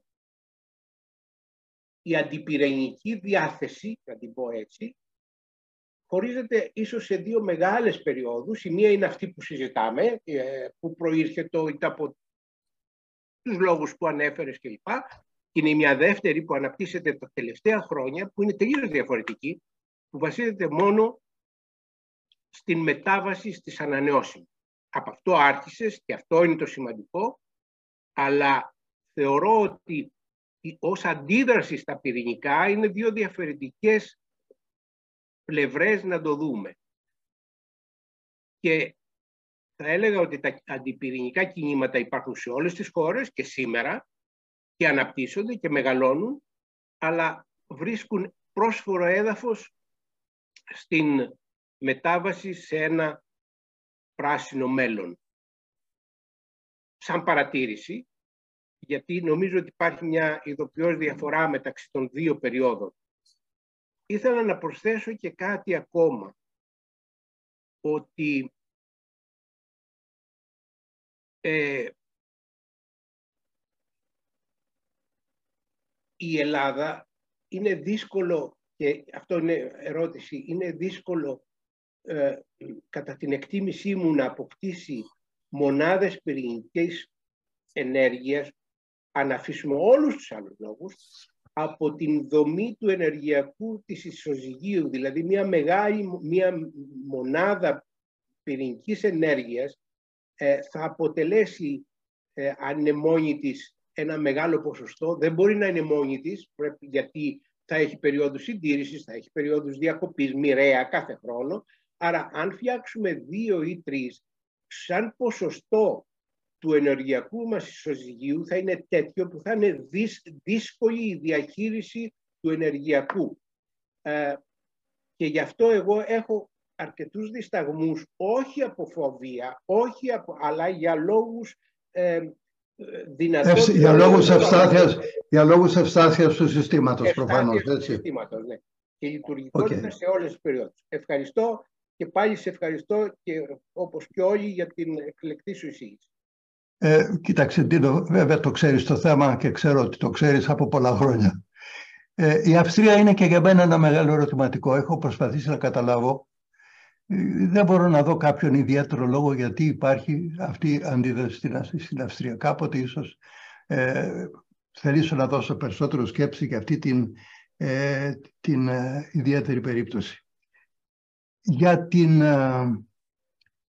το θέμα άπε ή πυρηνικά. Προσπάθησα να τονίσω παλαιότερα, ίσως αντίθετα με αυτό το οποίο λες τώρα Ντίνο, παλαιότερα είχε θεωρηθεί ότι ετίθε το θέμα επιλογής. Θα πάμε στις άπε ή θα πάμε στα πυρηνικά. Τώρα δεν νομίζω να υπάρχει κανείς στην Ελλάδα ο οποίος να λέει καταργήστε τις άπε και να γυρίσουμε στα πυρηνικά.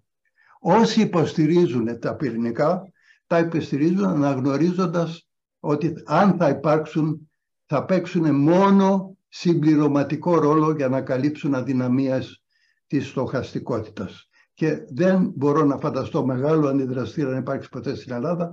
Θα υπήρξε ένας ή περισσότερο του ενός, αλλά δεν θα πάμε σε χιλιάρικα όπως ε, ε, κάποτε μιλούσαμε αλλά ε, το αν και πόσο ε, ε, κάποτε εγώ δυσκολία που έβλεπα και συνεχίζω και βλέπω για την περίπτωση του πυρηνικού αντιδραστήριου στην Ελλάδα αν κάποιος τολμούσε να το ξεκινήσει. Βέβαια ερώτημα είναι ποιος θα ήταν αυτός.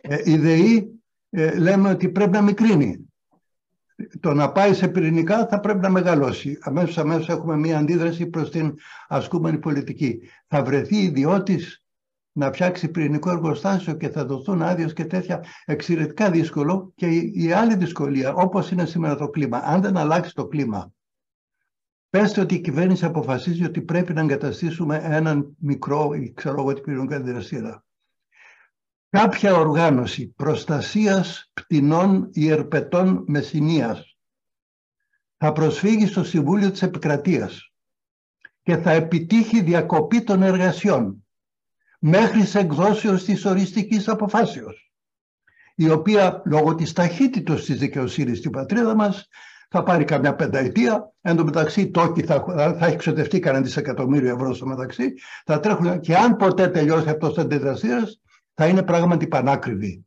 Και συνεπώς έχουμε και αυτό το πρόβλημα αν δεν αλλάξει το κλίμα ή αν δεν βρεθεί καμιά, αν κανείς δεν λύσει το πάζον.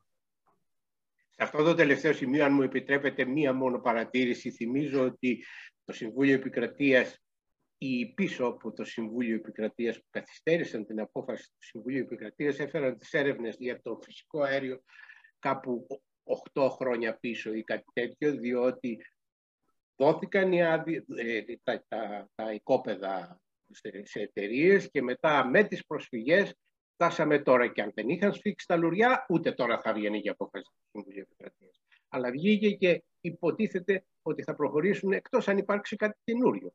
Κάτι καινούριο. Άλλα δέκα χρόνια μετά. Και κλείνω το μικρόφωνο, συγγνώμη για την παρέμβαση. Πολύ γρήγορη παρατήρηση. Γρήγορη όμως. Επειδή αναφέρθηκε στη συζήτηση το υδρογόνο και επειδή το ακούμε, το ξανακούμε, πιστεύω ότι και αν θέλουμε πράσινο υδρογόνο, δυστυχώς δεν υπάρχουν πολλοί τρόποι να το παράξουμε. Όπως είπε ο κύριος ε, Μωυσής, είναι μια, δεν είναι μια πρωτογενής μορφή ενέργειας, προέρχεται από μεταφορά, με, μετάλλαξη, αν θέλετε, αλλαγή του, της, είναι ένας μεταφορέας ενέργειας. Αυτό σημαίνει ότι μπορεί να παραχθεί, για να παραχθεί φθηνά, είτε από πυρηνική, είτε από πάνθινη ηλιακή. Και εδώ σταματάω. Το να μιλάμε όμως ε, για υδρογόνο, να ξαναμιλάμε, να φτιάχνουμε αγωγούς, να λέμε εκείνο το άλλο, ή δεν μιλάμε για πράσινο υδρογόνο, ή μιλάμε για να μιλάμε.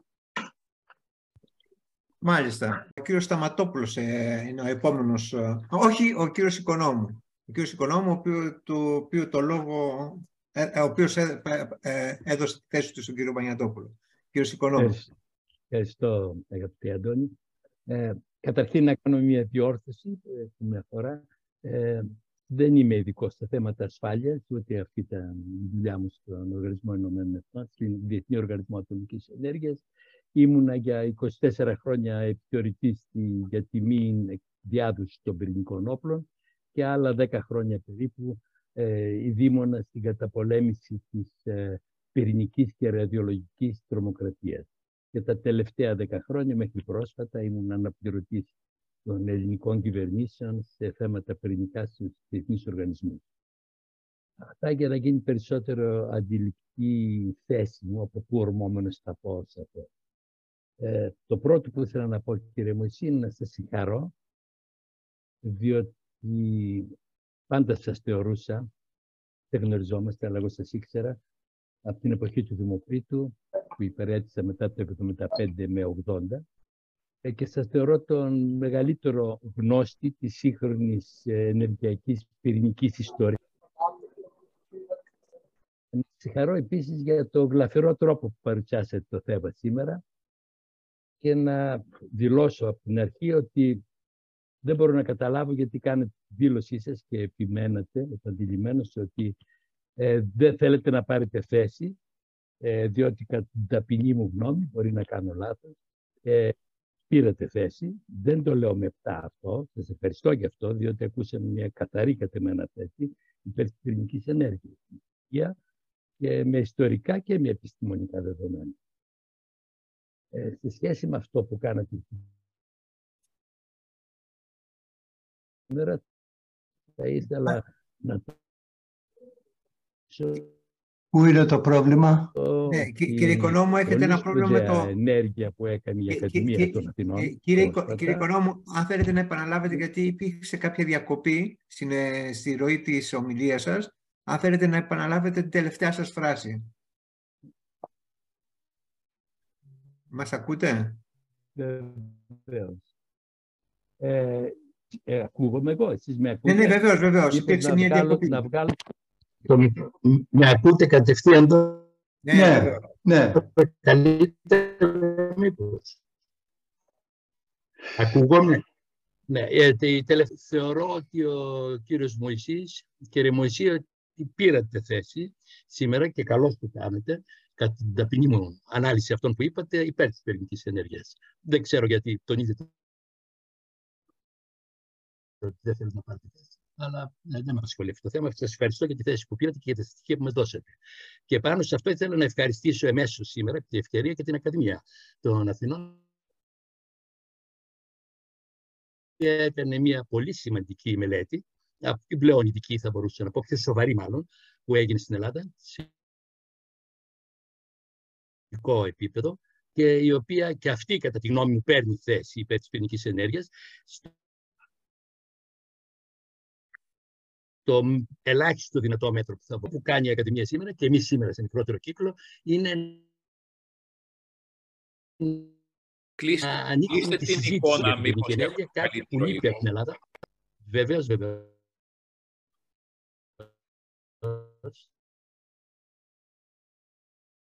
Ε, ναι, ναι, ναι. Ίσως για, επειδή για... κουνιέμαι όταν μιλάω. Χαλά. Όχι, όχι, ίσως είναι... Ε, για, για, ακούγομαι, ακούγομαι. Ακούει, ακούγεστε τώρα, ναι. Ε, νομίζω ότι το πρόβλημα ως προς το υπέρ ή κατά της πυρηνικής ενέργειας στην Ελλάδα είναι ε, κατά το μέγιστο ε, ποσοστό πολιτικό. Οπωσδήποτε οι εννέα πληγές του Φαραώ που αναφέρεται κύριε Μωυσή, οι οποίες είναι τεχνικές καθαρά όλες, παίζουν ρόλο, όχι οι ίδιοι όλες, κατά την ταπεινή μου γνώμη και για την περίπτωση της Ελλάδος μεγαλύτερο ρόλο παίζει το Α είναι παγκόσμιο το πρόβλημα και στην Ελλάδα παίζει ρόλο το, η εναπόθεση των, των αναλωμένων καυσίμων, που είναι ένα άλλο το παγκόσμιο πρόβλημα. Η σεισμογένεια κατά κάποιο τρόπο παίζει ρόλο, δεν είναι το απόλυτο πρόβλημα. Η σήμα και ειδικά της Ελλάδος παίζει κάποιο ρόλο, θα πρέπει να παίξει κάποιο ρόλο, αλλά σε γενικές γραμμές είναι αυτό που και εσείς ε, ε επαντηλημένα λέγατε σε κάθε δεύτερη δεύτερη το πρόβλημα είναι πολιτικό. Εσείς είπατε ότι ο Έλληνας, χωρίς να ξέρει γιατί, είναι εναντίον της πυρηνικής ενέργειας. Απλώς είναι εναντίον. Επιτρέψτε μου να συμφωνήσω με το πρώτο, χωρίς να ξέρει γιατί είναι εναντίον, αλλά να διαφωνήσω με το δεύτερο. Απλώς. Όχι τόσο συνειδητά, αλλά υποσυνείδητα έχει λόγους να είναι εναντίον. Τους περισσότερους τους αναφέρετε εσείς. Είναι ιστορικοί και πολιτικοί λόγοι. Εγώ για να τους συνοψίσω τους λόγους, σε έναν είναι τους είδο στην στο ασχολήθηκαν με το θέμα της πυρηνικής ενέργειας στην Ελλάδα και σαν κορυφή της σοβαρότερης ενέργειας Κύριε Οικονόμου, υπάρχει ένα πρόβλημα με... Το χάσμα το δικό σας, να σας ακούσω, δεν σας ακούω. Κύριε Οικονόμου, υπάρχει ένα πρόβλημα με το, με το, με το δίκτυο το δικό σας, το, γιατί δεν έχει καλό, ε, δεν, έχει, δεν έχετε καλή, καλό ίντερνετ από ό,τι φαίνεται. Ε, δεν αποκλείεται. Τώρα λυπάμαι πάρα πολύ που ε, την ε, ανάγκη, αν θέλετε, ε, αν θέλετε, για να δοκιμάσω το μικρόφωνο. Δεν είναι το μικρόφωνο, ούτε εικόνα. Είναι, ε, το δίκτυό σας αυτή τη στιγμή είναι... Ε, ε, για, ναι, αν θέλετε να κάνετε λίγο, λίγο πιο σύντομα την παρέμβασή σας, έτσι, ώστε να μπορέσει να απαντήσει και ο κύριος Μωυσής. Ναι, σωστά, σωστά. Τε, τελειώνω, τελειώνω. Θεωρώ πολιτικό το θέμα στην Ελλάδα.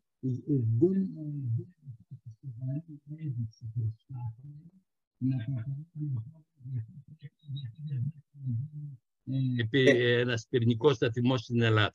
Και δεν υπάρχει για τον ίδιο λόγο που δεν υπάρχει και Συμβούλιο Εθνικής Ασφάλειας στην Ελλάδα. Δεν υπάρχει ένα όργανο το οποίο ολιστικά θα εξετάζει στόχους εθνικούς στην Ελλάδα και κινδύνους που συνεπάγονται αυτοί οι στόχοι και τρόπους που πρέπει να επιτευχθούν οι στόχοι.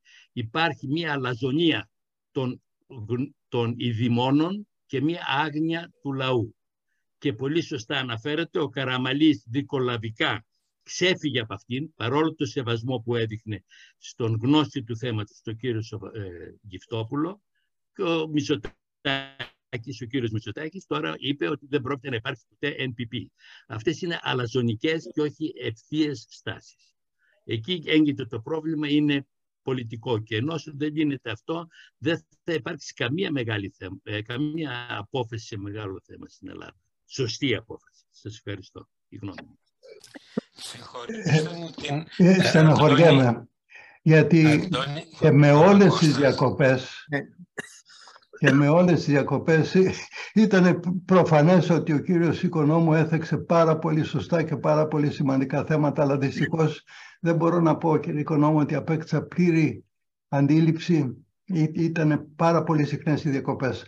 Ε, αναφερθήκατε στη θέση την οποία πήρε πρόσφατα η Επιτροπή Ενέργειας της Ακαδημίας, την οποία γνωρίζω, και βέβαια και η Ακαδημία ακόμα, παρότι περιγράφει το τεχνικό μέρος αυτής της εισήγησης είναι πλήρες, το πρώτο κομμάτι είναι πολιτικό, πολιτικό κομμάτι, το οποίο λέει είτε πρόκειται είτε δεν πρόκειται να αποκτήσουμε αντιδραστήρα, είναι απαραίτητο να αποκτήσουμε πλήρη νομοθετικό πλαίσιο και τεχνογνωσία, ώστε αν χρειαστεί να είμαστε έτοιμοι και αν μη τι άλλο να είμαστε σε θέση υπεύθυνα να αξιολογούμε το τι γίνεται γύρω μας.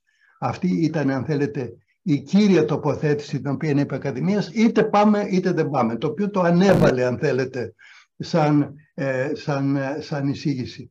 Τώρα, ε, εάν διαπιστώσατε ότι εγώ ε, είμαι, είμαι υπέρ της πυρηνικής ενέργειας, ε, σας συγχωρώ για αυτή την ε, διαπίστωση την οποία κάνατε.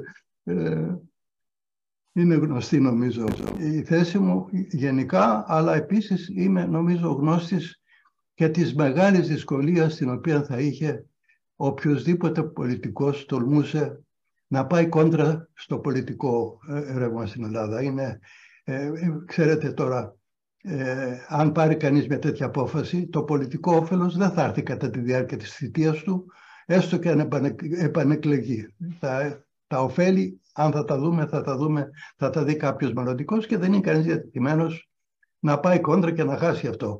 Ε, δεν, δεν, δεν νομίζω να μπόρεσα να συγκρατήσω κάτι άλλο από τα πολύ ενδιαφέροντα που είπατε βέβαια ε, είστε ένας ε, εκ των δύο ή τριών παρόντων απόψε, η οποία το θέμα το έχετε ζήσει από μέσα. Εμείς οι άλλοι είμαστε λίγο του γραφείου, ξέρετε. Ε, ο κύριος Αντωνόπουλος είναι ο άλλος, ο οποίος έχει μια ζωή μέσα αντιδραστήρες και εσύ έχετε πολύ κοντά. Ε, και συνεπώς έχετε μια άποψη την οποία προσθέτει ε, στις εμπειρίες και στις απόψεις τις οποίες εμείς οι υπόλοιποι μπορεί να έχουμε ασχοληθεί με το θέμα πολύ, αλλά το έχουμε ασχοληθεί διαβάζοντας και, και, και μιλώντας και μελετώντας και όχι από προσωπική εμπειρία μέσα στο χώρο των αντιδραστήρων. Ε, εάν κάποιος έχει καταλάβει κάτι το οποίο δεν μπόρεσα να καταλάβω, γιατί υπήρξαν πολλές οι διακοπές και ήταν, ήταν φανερό ότι έλεγα πράγματα που ήθελα να ακούσω και δεν μπορούσα. Και λυπάμαι κύριε Κονό, ίσως το βρούμε μια άλλη ευκαιρία. Εγώ λυπάμαι. Τώρα δεν έχει ο κύριος Παπακώστας το μικροφωνά του ανοιχτό. Ναι, ναι, ναι. Λοιπόν, ε, ναι, θα, να αν μπορέσουμε κάποια άλλη στιγμή να το συμπληρώσουμε και θα, πιστεύω ότι θα έχουμε αυτή την, ε, την, ε, την ευκαιρία. Θέλω να δω... Ναι, ναι, ναι. Λοιπόν, ε, ναι, θα, να, αν μπορέσουμε κάποια άλλη στιγμή να το συμπληρώσουμε και θα, πιστεύω ότι θα έχουμε αυτή την, ε, την, την ευκαιρία. Θέλω να δώσω στον κύριο Κούτσια ε, το λόγο, ο οποίος είναι και αυτός, ε, έχει κάποια ε, γνώση του, του θέματος. Είναι, είναι από, την, ε, από την Αμερική, είσαστε, και, στην Αμερική είσαστε κύριε Κούτσια, ή κάνω λάθος. Ναι, στη Νέα Υόρκη αυτή τη στιγμή. Ε, ευχαριστώ. Είχα δύο-τρία σχόλια. Πρώτα απ' όλα στην ενάτη πληγή του Φαραώ. Υπάρχει όντως αυτή τη στιγμή ένας μικρός αντιδραστήρας που λειτουργεί είναι στο Academic Lomonosov, μια πλωτή πλατφόρμα στη, στη, στην, στην Αρκτική, στη Ρωσία, που έχει δύο μικρούς αντιδραστήρες στο 35 ΜΒ ενέργεια ή 150 ΜΒ θέρμανση. Επίσης υπάρχει ένας πειραματικός αντιδραστήρας της εταιρείας NewScale που είναι στο εργαστήριο του Άινταχο, αλλά αυτός είναι παλιάς τεχνολογίας. Είναι ουράνιο και ψύχεται με παθητικό σύστημα ε, ύδατος και αυτή εν γένεια, είναι, ενώ υπάρχει αυτή τη στιγμή και μια καινούργια τεχνολογία που βασίζεται σε λιωμένο αλάτι, συγκεκριμένα είναι μείγμα φθορείου, λιθίου και βυριλίου, το οποίο δουλεύεις γύρω στους χίλιους βαθμούς και, και μέσα αυτού γίνονται οι, τα γρήγορα νετρόνια που χρειάζεται για να γίνει η σύνδεξη. Αν αυτό χάσει τη θέρμανσή του, τότε σταματάει και η αντίδραση. Όλες αυτές οι, τα νέα σχέδια είναι παθητικά είναι σχεδιασμένο ώστε αν αποτύχουν να σταματήσει αυτόματη αντίδραση και να μπορούν να δουλεύουν για αρκετό χρόνο μέχρι κάποιος να τα επισκεφτεί. Επίσης, φτιάχνονται κάπου και μεταφέρονται. Δεν είναι δηλαδή το πρόβλημα των αντιδραστήρων των τεράστιων που έχουμε τώρα, που ο καθένας έχει δικιά του σχεδίαση, χρειάζεται να γίνουν ειδικές εγκρίσεις, το κόστος είναι τεράστιο, αλλά αντίθετα μπορούν να μεταφερθούν από ένα φορτηγό ή ένα πλοίο και να, και να τεθούν όπου θέλουν. Κατά συνέπεια, λύνεται και το πρόβλημα αυτό που λέγαμε, ότι χρειάζεται να φτιαχτεί ένα τεράστιο εργοστάσιο, το οποίο έτσι και αποτύχει, μετά διαλύεται το σύστημα. Εδώ μπορεί, αυτές οι, οι μονάδες μπορεί να φτιαχτούν 35 με 50 ΜΒ, να μπουν τρει-τέσσερι σε ένα σημείο, ώστε αν μία από αυτές σταματήσει να λειτουργεί, λειτουργούν οι άλλες. Κάτι άλλο που θέλω να προσθέσω και θα ήθελα τη γνώμη σας γι' αυτό, κύριε Μωυσή. Πρώτα απ' όλα, σας να ευχαριστήσω για μια εξαιρετική ομιλία. Έμαθα πράγματα που μου έκαναν τρομερή εντύπωση. Δεν μπορούσα να φανταστώ ότι υπήρχε τέτοια ιστορία στην Ελλάδα. Εγώ θυμάμαι σαν παιδάκι, όταν έγινε ο Δημόκριτος και, και είχαμε πάει και, και εντυπωσιάστηκα τόσο πολύ που κάθισε και απομνημόνευσε το περιοδικό σύστημα. Και τότε αποφάσισα και εγώ να γίνω περιοδικός. Αλλά όταν ήρθα στην Αμερική, διαπίστωσα ότι για να ασχοληθεί κανείς αυτό το θέμα, μετά μπαίνει κάπου μέσα στην κοιλιά της φάλαινας και όλα είναι μυστικά και αποφάσισα να πάω αλλού. Αλλά υπάρχει ένας Έλληνας που είναι κορυφαίος, ο καθηγητής Γιώργος Αποστολάκης του MIT, ο οποίος ήταν και επίτροπος στην Επιτροπή Ατομικής Ενεργείας. Και όταν έγινε το, το Φουκουσίμα, οι Ιαπωνέζοι το, τους ζήτησαν να έρθει στην Ιαπωνία και ανέλαβε αυτό στη διεύθυνση της, ε, της υπηρεσίας ατομικής ενεργείας και άκουσα, ήταν φίλος από το Καλτέκ όταν ήμασταν εκεί και άκουσα μια ομιλία τους στην οποία εξηγούσε ότι στην Ιαπωνία αγνοούσαν τελείως το, το risk-benefit analysis. Το έκτισαν δηλαδή το εργοστάσιο με παλιές ιδέες και γι' αυτό και μπήκε στο μέρος που μπήκε και ήταν τόσο ευάλωτο. Ενώ τα νέα εργοστάσια που, που τουλάχιστον στην Αμερική υπάρχει μια πολύ εξονυχιστική ανάλυση όλων των δυνατών περιπτώσεων που μπορεί κάτι να αποτύχει και αυτό όλο το risk benefit που κάνουν είναι ουσιαστικά η καρδιά της ασφαλείας των πυρηνικών αντιδραστήρων. Αλλά αυτό που θα ήθελα να ρωτήσω και τη γνώμη σας, υπάρχει μια αντιπαράθεση μεταξύ ουρανίου 235 που είναι το καύσιμο των αντιδραστήρων των σημερινών, το οποίο χρειάζεται ψήξη με βαρύ είδωρ, το οποίο έχει όλα, όλα τα γνωστά προβλήματα, το ότι γίνεται κρίσιμο, το ότι μπορεί μετά να γίνει, να γίνει ε, όλα, όλα τα που ξέρουμε. Ενώ το θόριο έχει τελείως άλλη, άλλη πορεία και δεν φτιάχνει πλουτόνιο. Στην Αμερική είχε φτιαχτεί ένας αντιδραστήρας θωρίου που δούλεψε στο αργόν, αν θυμάμαι καλά, αλλά τότε και μια απόφαση να, να στραφεί η, η αμερικανική τουλάχιστον πυρηνική τεχνολογία προς το ουράνιο. Και το, και το κλείσαν το σύστημα αυτό αλλά αυτή τη στιγμή στην Κίνα χτίζεται ένα τεράστιο εργοστάσιο θωρίου. Το θόριο είναι πολύ πιο άφθονο, είναι φθηνό και δεν δημιουργεί αυτή, αυτά τα απόβλητα που δημιουργεί το ουράνιο που είναι μια, η κύρια πηγή του κινδύνου. Ε, έχετε κάποια γνώμη για το θέμα του θωρίου. Η απάντησή μου επιγραμματικά, κύριε Κούσια, είναι ναι σε όλα. Ναι στο θόριο, Πιστεύω πράγματι ότι το θόριο είναι σωστή κατεύθυνση προς την οποία πρέπει να στραφεί η επιστήμη για τους πυρηνικούς αντιδραστήρες. Ναι στην εκτίμηση που μοιραζόμαστε για τον κύριο Αποστολάκη, με τον οποίο έχουμε και στην Επιτροπή Ενέργειας ε, συνεργαστεί και έχω παρακολουθεί στο όριο και τον θαυμάζω. Και ναι, υπάρχουν μικροί πυρηνικοί αντιδραστήρες, οι οποίοι είναι ακόμα στη λειτουργία, αλλά πρέπει να ομολογήσω, νομίζω και νομίζω θα συμφωνήσετε, ότι δεν έχουμε πραγματική εμπορική εμπειρία για την οποία μπορούμε να μιλήσουμε με τα βεβαιότητα και να πείσουμε τον κόσμο. Προφανώς είναι όλες αυτές καινούργιες εταιρείες, οι οποίες ναι, ναι. τώρα μάλιστα. Τώρα, εργαστήριο... τώρα εμφανίζονται. Το εργαστήριο που επιτρέπετε, αν μου επιτρέπετε, κύριε Κούτσια, ναι. ε, ε, επικοινώνησα με τον κύριο Αποστολάκη ο οποίος ήθελε πολύ να είναι παρόν εδώ, αλλά δυστυχώς σήμερα θα είναι στο Τόκιο. Του υποσχέθηκα, θα του στείλω να δει γραμμένη την ε, σημερινή συζήτηση. Ευχαριστώ. Με του χαιρετισμού μας, λοιπόν, θα πάει. Αν μπορούσαμε να τον φέρουμε και αυτό να μας μιλήσει, νομίζω θα ήταν πάρα πολύ χρήσιμο. Θα ήταν το κάτι άλλο, όπως το Λάκης, βέβαια. Πραγματικά είναι εξαιρετικός. Οπότε ουσιαστικά δώσατε και μία, ένα ε, ε, μία λύση για το παζ που, έδωσε, που έθεσε ο κύριος ε, Μωυσής στο τέλος της ομιλίας του για τη θάλασσα. Τα τρία στοιχεία που είχατε δώσει, οπότε επειδή οι μικροί πυρηνικοί αντιδραστήρες μεταφέρονται και εύκολα, ίσως να είναι και μία λύση. Ε, θα, μέχρι το τέλος της ομιλίας θα βρούμε και τη, το, τη, τη λύση στο, στο ΠΑΣ. Ο επόμενος που έχει ζητήσει το λόγο είναι ο κύριος Σταματόπουλος. Κύριε ε, Παναγιώτη, έχεις το λόγο. Παναγιώτη, άνοιξε το μικρόφωνο. Προσθέτω και εγώ τις ευχαριστίες για την εξαιρετική παρουσίαση και θέλω να θέσω το εξής πρόβλημα. Ακούμε στον πολιτικό διάλογο να γίνεται πολλή συζήτηση για τα επιδόματα στην ενέργεια και ό,τι θέλετε, αλλά όλος αυτός ο προβληματισμός νομίζω ότι είναι απόν. Δεν υπάρχει διάλογος σε πολιτικό επίπεδο. Μπορεί να υπάρχει διάλογος σε ακαδημαϊκό ή τεχνικό ή τεχνοκρατικό. Στην πολιτική ζωή νομίζω ότι το ποτέ του Μητσοτάκη ήρθε τελείως ξεκάρφωτο. Έχω την αίσθηση ότι κάτι πρέπει να γίνει ώστε αυτό το θέμα να αντιμετωπιστεί σοβαρά, να, να ακουστούν οι γνώμες και να πάρει θέση ο πολιτικός κόσμος. Έχετε καμιά εικόνα τι μπορεί να γίνει ως προς αυτό;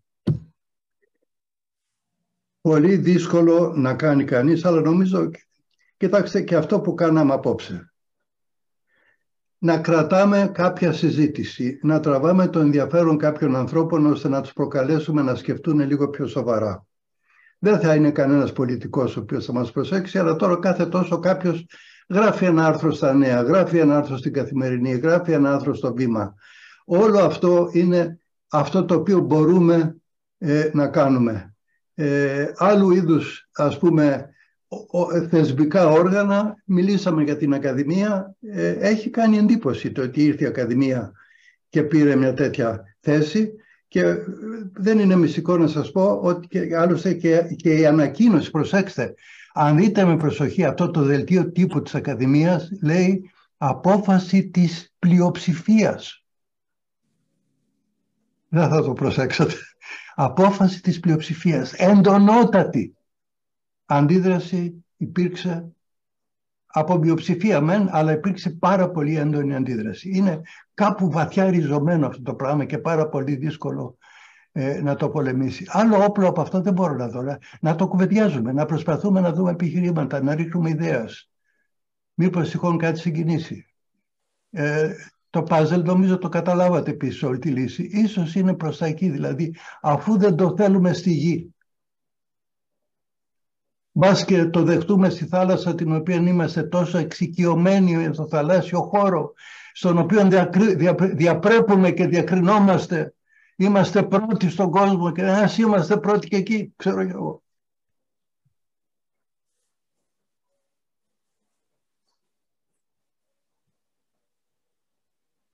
Ευχαριστούμε για την απάντηση. Ο κύριος Μουρμούρης είναι.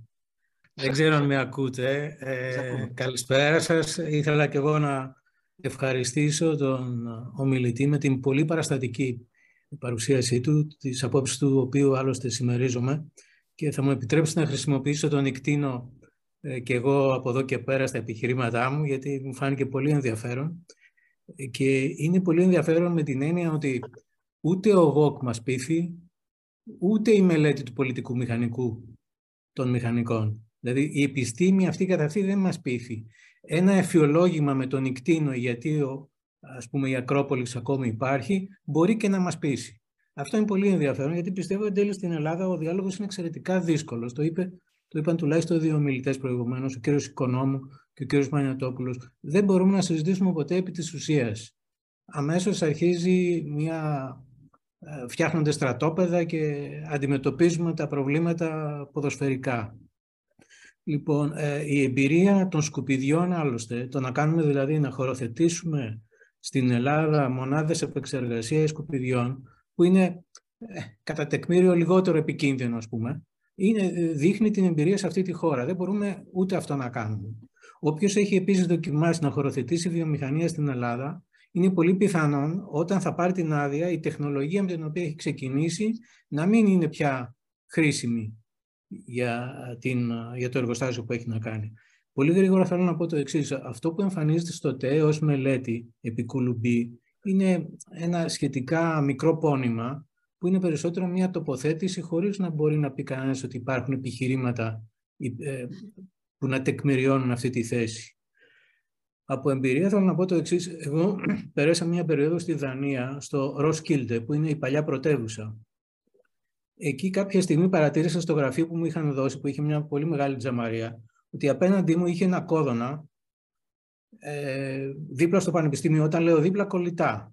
Και προφανώς ρώτησε τι είναι αυτό και μου είπαν είναι ο αντιδραστήρας, ο οποίος λειτουργεί, ε, παρότι η Δανία έχει σταματήσει να παράγει ενέργεια από, τους, ε, από, πυρηνική, ε, από πυρηνικές μονάδες, οι αρκετοί αντιδραστήρες λειτουργούν ώστε να μην μείνει πίσω στην τεχνολογία. Και αυτό μας φέρνει στο, σε ένα άλλο θέμα, ότι αναπτύσσοντας πυρηνικές μονάδες, αναπτύσσεις και μια σειρά τεχνολογίες, αυτό είναι πολύ θετικό, εχμής, οι οποίες πάνε μαζί. Ε, από τη Γαλλία επίσης που πιστεύω ότι κανένας μας δεν μπορεί να, να δεχθεί ότι δεν υπάρχει μια ποιότητα ζωής γενικά και ότι οι άνθρωποι δεν θέλουν ε, να περνούν καλά. Η εμπειρία μου είναι τόσο από χωροθέτηση μονάδων όσο πυρηνικών, όσο και από μεταφορά αποβλήτων πυρηνικών από, για απεμπλουτισμό. Ε, ο τρόπος, ο επαγγελματικός τρόπος τον οποίο αντιμετώπιζαν όλοι οι φορείς τα θέματα ασφαλείας και επίσης ε, εκτιμούσαν ότι η τεχνολογία αυτή είναι δικιά τους, δηλαδή την αγαπούσαν. Ε, δεν θεωρούσαν ότι ήταν κάτι ξένο. Δεν ξέρω αν έχει σχέση με αυτό που προϋπόθηκε για, το, για περί αλλά αντιμετώπιζαν το όλο θέμα σαν να ήταν κάτι δικό τους, συσχετισμένο επίσης με την ανεξαρτησία τους. Το οποίο επίσης είναι πολύ ενδιαφέρον. Το puzzle τολμώ να πω ότι είναι η θάλασσα που νομίζω ότι το λύσατε και προηγουμένως και ε, όσον αφορά και με αυτό τελειώνω το κόστος, ε, σε τίποτα στην Ελλάδα δεν, ε, δεν δουλεύουμε με το δηλαδή οποιοδήποτε προϊόν ή υπηρεσία δεν αποτιμάται στο βιολογικό της κύκλο. Δηλαδή από την αρχή που παράγεται μέχρι που εξαφανίζεται. Και κατά συνέπεια συγκρίνουμε εντελώς ανώμια πράγματα. Και αυτό συμφέρει συμφέρει σε εισαγωγικά, είναι μια διαδικασία η οποία δημιουργεί επιχειρήματα ένθεν και ένθεν σε διάφορα θέματα, τα οποία είναι εντελώς έολα, γιατί ακριβώς ουδέποτε γίνεται η ουσιαστική σύγκριση. Εκτιμώ ότι αν δεν μπούμε στα θέματα τα ενεργειακά και στα άλλα θέματα, σε ένα διάλογο πραγματικό, ο οποίος να, να πάει σε βάθος και να ξεκαθαρίσουμε τι θέλουμε, γιατί μπορεί να, μην, να είμαστε υπέρ, αλλά για κάποιους λόγους άλλους να, μπορού, να μπορεί η χώρα να καλυφθεί χωρίς ας πούμε, πυρηνική ενέργεια. Αλλά αν δεν ανοίξει ένας πραγματικός διάλογος, δεν υπάρχει περίπτωση ε, να έχουμε αποτελέσματα θετικά, τα οποία άλλωστε το βλέπουμε. Σε κανένα τομέα δεν έχουμε θετικά αποτελέσματα. Έχουμε ιδεολειψίες. Ευχαριστώ. Δεν έχω να παρατηρήσω κάτι. Συμφωνώ με τις απόψεις σας. Είναι πολύ ενδιαφέρον και ευχαριστώ για την προσοχή σας και για τα καλά σας λόγια.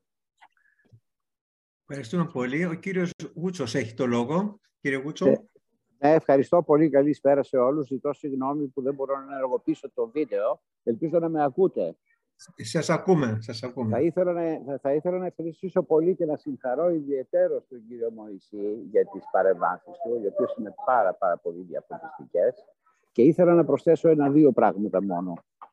Η ελπίδα είναι ότι όπως κάποτε εδώ στη χώρα μας, γιατί δυστυχώς όλα μας τα προβλήματα καταφέρουμε και τα κάνουμε πολιτικά, κάποια στιγμή να απαλλαγούμε και από αυτό τη δαιμονοποίηση του αντιμερικανισμού και όπως ακριβώς έγινε τα τελευταία 10-15 χρόνια, το πετύχαμε, κάποια στιγμή στο μέλλον θα πρέπει να πετύχουμε και το να πάψουμε να βλέπουμε σαν δαίμονα την πυρηνική τεχνολογία. Και οι λόγοι είναι πολλοί για, την οποία, για τους οποίους θα έπρεπε να το κάνουμε αυτό. Και ο βασικότερος είναι το οικονομικό πρόβλημα και είναι και το κάψιμο το οποίο χρειαζόμαστε για τη μετάβαση στην καθαρή ενέργεια. Θα περάσει πολλή χρόνος για να απαλλαγούμε από το φυσικό αέριο. Και πριν γίνει αυτό, θα πρέπει να είμαστε σε θέση ενδεχομένως, αν η ελληνική κοινωνία το πιστεί, να έχουμε σαν ενέργεια βάση σε ένα μικρό ποσοστό τους πυρηνικούς αντιδραστήρες, τους καινούριους, οι οποίοι είναι υποκατασκευή ήδη σε όλο τον κόσμο, τους small modular nuclear reactors. Δεν τίθεται θέμα να συζητήσουμε τώρα γιατί υπερέχουν τόσο πολύ έναντι των προηγουμένων και από πλευράς κόστους αλλά και πλευράς ασφαλείας. Αλλά κάποια στιγμή αυτό, αν το πετύχουμε, θα κάνουμε ένα πολύ σημαντικό βήμα μπροστά. Όπως καταφέραμε και απαλλαγήκαμε με τον αντιμερικανισμό, κάτι ενδεχομένως να γίνει στο μέλλον και να πάψει η χώρα να θεωρεί τον χειρότερο δαίμονα την πυρηνική ενέργεια, την πυρηνική τεχνολογία. Σήμερα πρέπει να ξέρουν όλοι οι συμπολίτες μας ότι το 25% της ενέργειας που καταναλώνουμε στην Ευρώπη προέρχεται από τους πυρηνικούς αντιδραστήρες στην Ευρώπη. Και δεν είναι μόνο αυτό. Οι πυρηνικοί αντιδραστήρες στην Ευρώπη που λειτουργούν χωρίς προβλήματα και είναι γνωστό σε όλους, είναι πάρα πολύ οικονομικοί, αν λάβει κανείς υπόψη τους ότι σήμερα δεν υπάρχει καμία τεχνολογία η οποία μπορεί σε μεγάλο βαθμό να καλύψει ενεργειακές ανάγκες σε τόσο χαμηλό κόστος όπως λειτουργούνται σήμερα επί δεκαετίες κλινικής αντιδραστήρες σε όλη την Ευρώπη. Είναι της τάξης των δύο λεπτών του ευρώ ανά κιλοβατόρα. Δεν υπάρχει καμία μορφή ηλεκτρικής ενέργειας σήμερα η οποία μπορεί οικονομικά να ανταγωνιστεί την πυρηνική ενέργεια. Το εάν βέβαια οι μικροί αυτοί αντιδραστήρες θα πιάσουν τόπο, ήδη κατασκευάζονται σε όλο τον κόσμο και στην Ευρώπη, είναι προγραμματισμένοι και όλες οι χώρες οι οποίες ενδιαφέρονται να λύσουν το πρόβλημά τους αυτής της ε, ενεργειακής μετάβασης ασχολούνται με ακριβώς με αυτό το θέμα και εκείνο που πρέπει να κάνουμε είναι να περιμένουμε πότε θα καταφέρουμε σαν κοινωνία να πάψουμε να θεωρούμε εχθρό την πυρηνική τεχνολογία και την πυρηνική ενέργεια. Τα τεχνικά θέματα δεν μπορούμε να το κουβεντιάσουμε τώρα, δεν είναι εύκολο να κουβεντιαστούν. Θα σας δώσω μόνο ένα παράδειγμα. Πριν 15 χρόνια προσπαθήσαμε να κάνουμε να αναβαθμίσουμε τον πυρηνικό αντιδραστήρα στο Δημόκριτο. Πήραμε την έγκριση από το Υπουργείο Ανάπτυξης, μας έδωσε τότε κυβέρνηση 2 εκατομμύρια ευρώ για να αναβαθμιστεί ο αντιδραστήρας και να επαναλειτουργήσει, διότι δεν λειτουργούσε, ούτε έχει λειτουργήσει από το 1900, δυστυχώς από το 2004. Και το έργο δεν έγινε, όχι διότι δεν μπορούσαμε να κάνουμε τη μελέτη, διότι η μελέτη έγινε, διότι δεν ήθελε κανείς ουσιαστικά στη χώρα αυτή, εκτός από ελάχιστες εξαιρέσεις, συμπεριλαμβανομένου του Δημοκρούτου αυτού καθεαυτού και της Ελληνικής Επιτροπή Ατομικής Ενέργειας, να αναλάβουν την ευθύνη να επαναργοποιηθεί ο ποινικός αντιδρασίας, διότι ήταν ο κακός δαίμονας που ήταν το προήμενο της ποινικής τεχνολογίας ενέργειας. Την έχουμε απόλυτη ανάγκη και δεν, είπα εγώ, δεν θέλω να πω ότι πρέπει αύριο μεθαύριο να γίνει αυτό το πράγμα, αλλά πρέπει να γίνουν επανειλημμένες προσπάθειες με την ελπίδα ότι θα αποπολιτικοποιηθεί αυτό το σημαντικό πρόβλημα, διότι η ενεργειακή ασφάλεια και επάρκεια στη χώρα είναι σημαντικότατος παράγον για να επιβιώσει η οικονομία της χώρας. Εγώ πιστεύω ότι κάποια μέρα μπορεί μετά από πολλά χρόνια να γίνει αυτό, αλλά το πρώτο βήμα έχει γίνει εμέσως πριν σαφώς, διότι η κυβέρνηση τόλμησε να πει πριν από ένα χρόνο ότι σκοπεύει να το δει το θέμα της πυρηνικής ενέργειας και επίσης είναι γνωστό πλέον στη χώρα μας ότι η Ελλάδα εμέσως, είναι σαφώς, είναι πυρηνική χώρα διότι εισάγει πυρηνική ενέργεια από τη Βουλγαρία. Αυτό είναι ένα βήμα το οποίο μπορεί να μας βοηθήσει να πάμε μπροστά. Αυτό ήθελα να πω. Ευχαριστώ πολύ.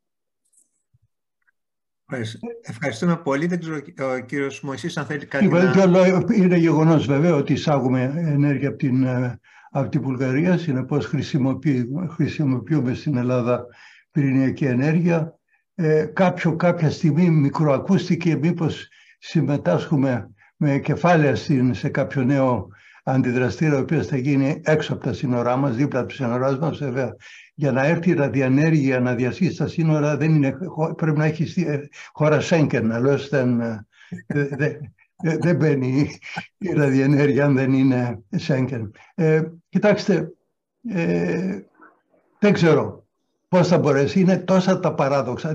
Ζούμε η, η μεγάλη είδηση της ημέρας. Όλοι ακούμε ειδήσεις και τώρα ξαφνικά ανακαλύψαμε αμύθιτα κοιτάσματα φυσικού αερίου. Πού κρυβόντουσαν αυτά τα μύθικα κοιτάσματα τόσο καιρό και τώρα ξαφνικά τα, τα ανακαλύψαμε. Εγώ είχα κάποτε πει και γράψει, ξέρεις, με το αστείο που μου αρέσει πάντα να χρησιμοποιώ, στο φυσικό αέριο, το ελληνικό φυσικό αέριο, είναι κάλιο ποτέ παρά αργά. Αν είναι να το βρούμε, πρέπει, πρέπει να το βρούμε τώρα, αύριο, διότι ώσπου να το βρούμε και να το αξιοποιήσουμε, είναι βέβαιο ότι αν δεν μηδενιστεί η χρησιμοποίηση φυσικού αερίου στην Ευρώπη, τουλάχιστον η παραγωγή, θα αρχίσει να μειώνεται. Και μέχρι πότε θα είναι ο Πούτιν; ε, ο Πούτιν δεν θα είναι, αλλά η Γκασπρόμ θα είναι σε 15 χρόνια από σήμερα. Και θα θελήσει να ξαναβρει τις αγορές και να ανταγωνιστεί. Λοιπόν, ύστερα, μιλάμε για τη ΣΑΠΕ. Εγώ ειλικρινά τρελαίνομαι κυρίες και κύριοι όταν ακούω ότι θα κάνουμε εισαγωγή ηλιακής ενέργειας από την Αίγυπτο. στην Ελλάδα. Δηλαδή όλα τα όνειρα είναι λάθος όλα. Όλα αυτά που πιστεύαμε ότι εμείς είμαστε η μεγάλη παραγωγή που μας έχει ευλογήσει ο Θεός με τον Απόλλωνα και με τον Ήλιο και τώρα θα κάνουμε εισαγωγή. Από πώς στέκει αυτό το πράγμα, πώς είναι λογικό. Πολλά είπα. Αλλά σωστά. Ε, Ποτέ. Ναι, Μάριος Πατσουλές. Πατσουλές. Ε, δεν με γνώριζε περισσότερο, εγώ σας γνωρίζω σχεδόν όλους, αλλά και εγώ έλειπα και βέβαια διερωτώ και συγχαρητήρια σε όλους που συμμετέχετε σε αυτό το πάνελ. Ε, είστε όλοι ενεργειακοί και έχουμε όλοι το σαράκι γιατί και εγώ είμαι ενεργειακός και βέβαια ε, απορούσα τόση ώρα πώς δεν ελέγχθηκε πώς δεν ελέγχθη κάτι για το, για το πετρέλαιο που έχουν πλημμυρίσει τα κανάλια, το φυσικό αέριο κλπ. αυτή την περίοδο, τη βδομάδα αυτή στην Ελλάδα. Και ο κύριος Μωυσής ρώτησε αν δεν τα είχαμε βρει νωρίτερα. Ε, είμαι πετρελαιάς, μηχανικός πετρελαίων και είχαμε βρει νωρίτερα και είχαμε ανακοινώσει βέβαια όχι όλα αυτά τα τεράστια κοιτάσματα που ακούγονται τώρα, θέλουν προσοχή όλα αυτά, αλλά ε, ε, μια παρατήρηση αντί για αντιμερικανισμό κλπ. Εγώ θέλω να προτάξουμε πάντα την ε, επιστήμη και την τεχνολογία. Και ε, επειδή έχουμε βαθιές ρίζες και επειδή μιλήσατε για τρεις ημίθεους της αρχαίας Ελλάδας, ξεχάσατε τον Εγκέλαδο και τον Πλούτονα. Ε, στο μεν Εγκέλαδο θα αναφερθώ επειδή ε, είναι αυτός που κάνει ζημιά στο να στηθούν οι πυρηνικοί αντιδραστήρες. Παρ' όλα αυτά, η τεχνολογία σήμερα με την ε, μικροσυσμοτεκτονική μπορεί να κάνει θαύματα και να βρει περιοχές, γιατί δεν είναι όλες οι περιοχές σεισμικές, υπάρχουν και ασυσμικές περιοχές ε, και υπάρχουν όργανα στα πετρέλαια τουλάχιστον που βρίσκουμε ρήγματα μέχρι 10 χιλιόμετρα βάθος και κάνουμε τόσο βαθιές γεωτρήσεις. Ε, αλλά το σημαντικότερο, κάτι που δεν θα ξέρετε ίσως, είναι ότι αυτά τα πετρέλαια και το φυσικό αέριο που αναζητούμε είναι αποδικευμένα σε ταμιευτήρες εδώ και 250 με 300 εκατομμύρια χρόνια. Ε, είναι πάνω σε ζώνες τεκτονικές και όμως παραμένουν εκεί. Και παραμένουν εκεί και θα μου επιτρέψετε γιατί εδώ έχω μια συλλογή στο σπίτι μου και θεωρώ σκόπιμο να σας δείξω αυτή την εικόνα αν τη βλέπετε δεν ναι. ξέρω αν τη βλέπετε, είναι ένας πυρήνας γεώτρησης από τη Δυτική Ελλάδα που κάναμε γεώτρησης και το μαύρο είναι σε ένα ρήγμα που βρήκαμε στον πυρήνα και είναι πίσα. Είχε λοιπόν μεταναστεύσει το πετρέλαιο από ένα ταμιευτήρα και η πίσα γέμισε τα ρήγματα και απετέλεσε ένα ε, σιλανσιέ που λέγαμε παλιά, ε, δηλαδή οι σεισμοί και να γίνονταν δεν είχαν τόσο έντονα effects όσο γιατί αποσβαίνονταν ε, από την πίσα που υπήρχε, ήταν ένα ελαστικό υλικό μέσα στα ρήγματα και συμβαίνει και αυτό, είναι κάτι που κράτησε μέσα στους ταμιευτήρες πετρέλαιο και φυσικό αέριο για 300 εκατομμύρια χρόνια. Ε, επομένως, επειδή έχω και προσωπική άποψη στην Αγγλία που κάναμε ένα πείραμα παλιά για το ποιοι σχηματισμοί γεωλογικοί θα μπορούσαν να αποτελέσουν ε, στεγανούς ταμιευτήρες για ε, τα απόβλητα, τα ραδιενεργά και ε, σε μια γεώτρηση έξω από το Λονδίνο που είχε ευαπορίτες. Οι ευαπορίτες είναι άλατα, ε, από τους οποίους είναι γεμάτη η Μεσόγειος και γι' αυτό ε, ψάχνουμε για πετρέλαιο, για φυσικό αέριο εκεί, επειδή ε, έχουν αποθηκευθεί κάτω από τους ευαπορίτες. Αποθήκευσαν λοιπόν ε, ραδιενεργό υλικό σε βάθος χιλίων μέτρων έξω από το Λονδίνο για να έβλεπαν τι διαπερατότητα θα είχε η ραδιενέργεια μέσα από τον ευαπορήτη που είναι από τα πολύ καλά στεγανοποιητικά πετρώματα σχηματισμού. Ε, πράγματι ελέγχθη νωρίτερα από τον κύριο Μωυσή νομίζω ότι θέλει ε, χίλια χρόνια περίπου, δέκα χιλιάδες χρόνια, δέκα χιλιάδες χρόνια να βγει αυτή η ραδιενέργεια από βάθος χιλίων μέτρων ε, αλλά και αυτό ε, δεν είναι επιτρεπτό τέλος πάντων. Δεν ξέρω από εκεί και πέρα τι ψάξανε και τι απέγινε ε, με το πόσο ε, ασφαλή είναι τα ραδιενεργά απόβλητα και τι μεθόδους χρησιμοποιούν σήμερα. Αλλά όσον αφορά ε, τις ασυσμικές περιοχές, ναι και στην Ελλάδα που παντού έχουμε σεισμούς, υπάρχουν τέτοιες. Γενικά υπάρχουν και λέγονται κρατονικές μάζες, επειδή ε, αυτές, οι, αυτές οι περιοχές έχουν ε, εκτονώσει από σεισμούς παλαιότερων εποχών και ε, δεν, μπορούν, δεν έχουν σήμερα σεισμούς. Αλλά ε, όπως σας είπα με την ε, σεισμοτεκτονική ε, μικρών περιοχών ε, είναι εύκολο να εντοπιστούν ρήγματα που είναι δυνατόν να προκαλέσουν ή να μην προκαλέσουν ε, σεισμούς επικίνδυνους για ε, τα, την αποθήκευση ραδιενεργών αποβλήτων. Ε, αναφερθήκατε και στην Ρεβιθούσα, όπου ε, μέσω του ΔΕΣΦΑ που έτυχε να είμαι στο Εποπτικό Συμβούλιο, ε, φτιάξαμε τη Ρεβιθούσα και είδαμε ότι ε, χρησιμοποιήθηκαν ε, τεχνολογίες όπου ε, και να γίνουν σεισμοί, η Ρεβιθούσα δεν έχει πρόβλημα, γιατί είναι και αυτή μια διεξαμένη που αν σπάσει θα εκκληθεί το αέριο και θα έχουμε προβλήματα. Ε, είναι πολύ ασφαλής με τον τρόπο που δημιουργήθηκε ε, και όλα τούτα να τα αφήσω στην άκρη για να μιλήσω για κάτι άλλο που το έχω παράπονο, γιατί δεν μιλήσατε καθόλου για γεωθερμία. Είναι μια εναλλακτική πηγή, ανανεώσιμη, αλλά, αλλά έχουμε ακούσει ότι και πολλοί ίσως έχουν χρησιμοποιήσει γεωθερμία των 16 βαθμών με μια ρηχή γεώτρηση για να θερμαίνουν το σπίτι τους. Ε, πάμε σε χαμηλή ενθαλπία στους 50, 60, 80 βαθμούς που κάνουμε κάτι σοβαρότερο με θερμοκήπια κλπ. Και αυτά δεν τα καταφέραν στην Ελλάδα.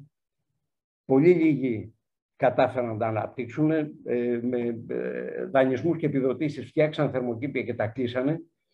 Ε, δεν τα διαχειρίστηκαν καλά.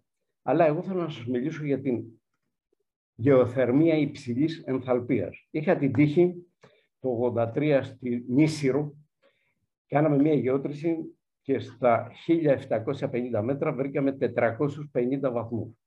Είναι πολύ υψηλή θερμοκρασία. Για να τη βρεις αυτή τη θερμοκρασία πρέπει τους 300-350 τους βρίσκεις στα 10 χιλιόμετρα βάθος.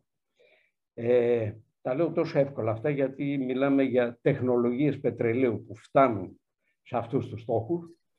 Ε, τότε λοιπόν ε, είχε εκτιναχθεί ε, υλικό από ρευστό υλικό από το ηφαιστειακό υλικό που ήταν στο βάθος και έκαψε κάποιους θάμνους εκεί γύρω ε, οι οποίοι σε πέντε χρόνια ξαναγίνανε, ξαναφύτρωσαν.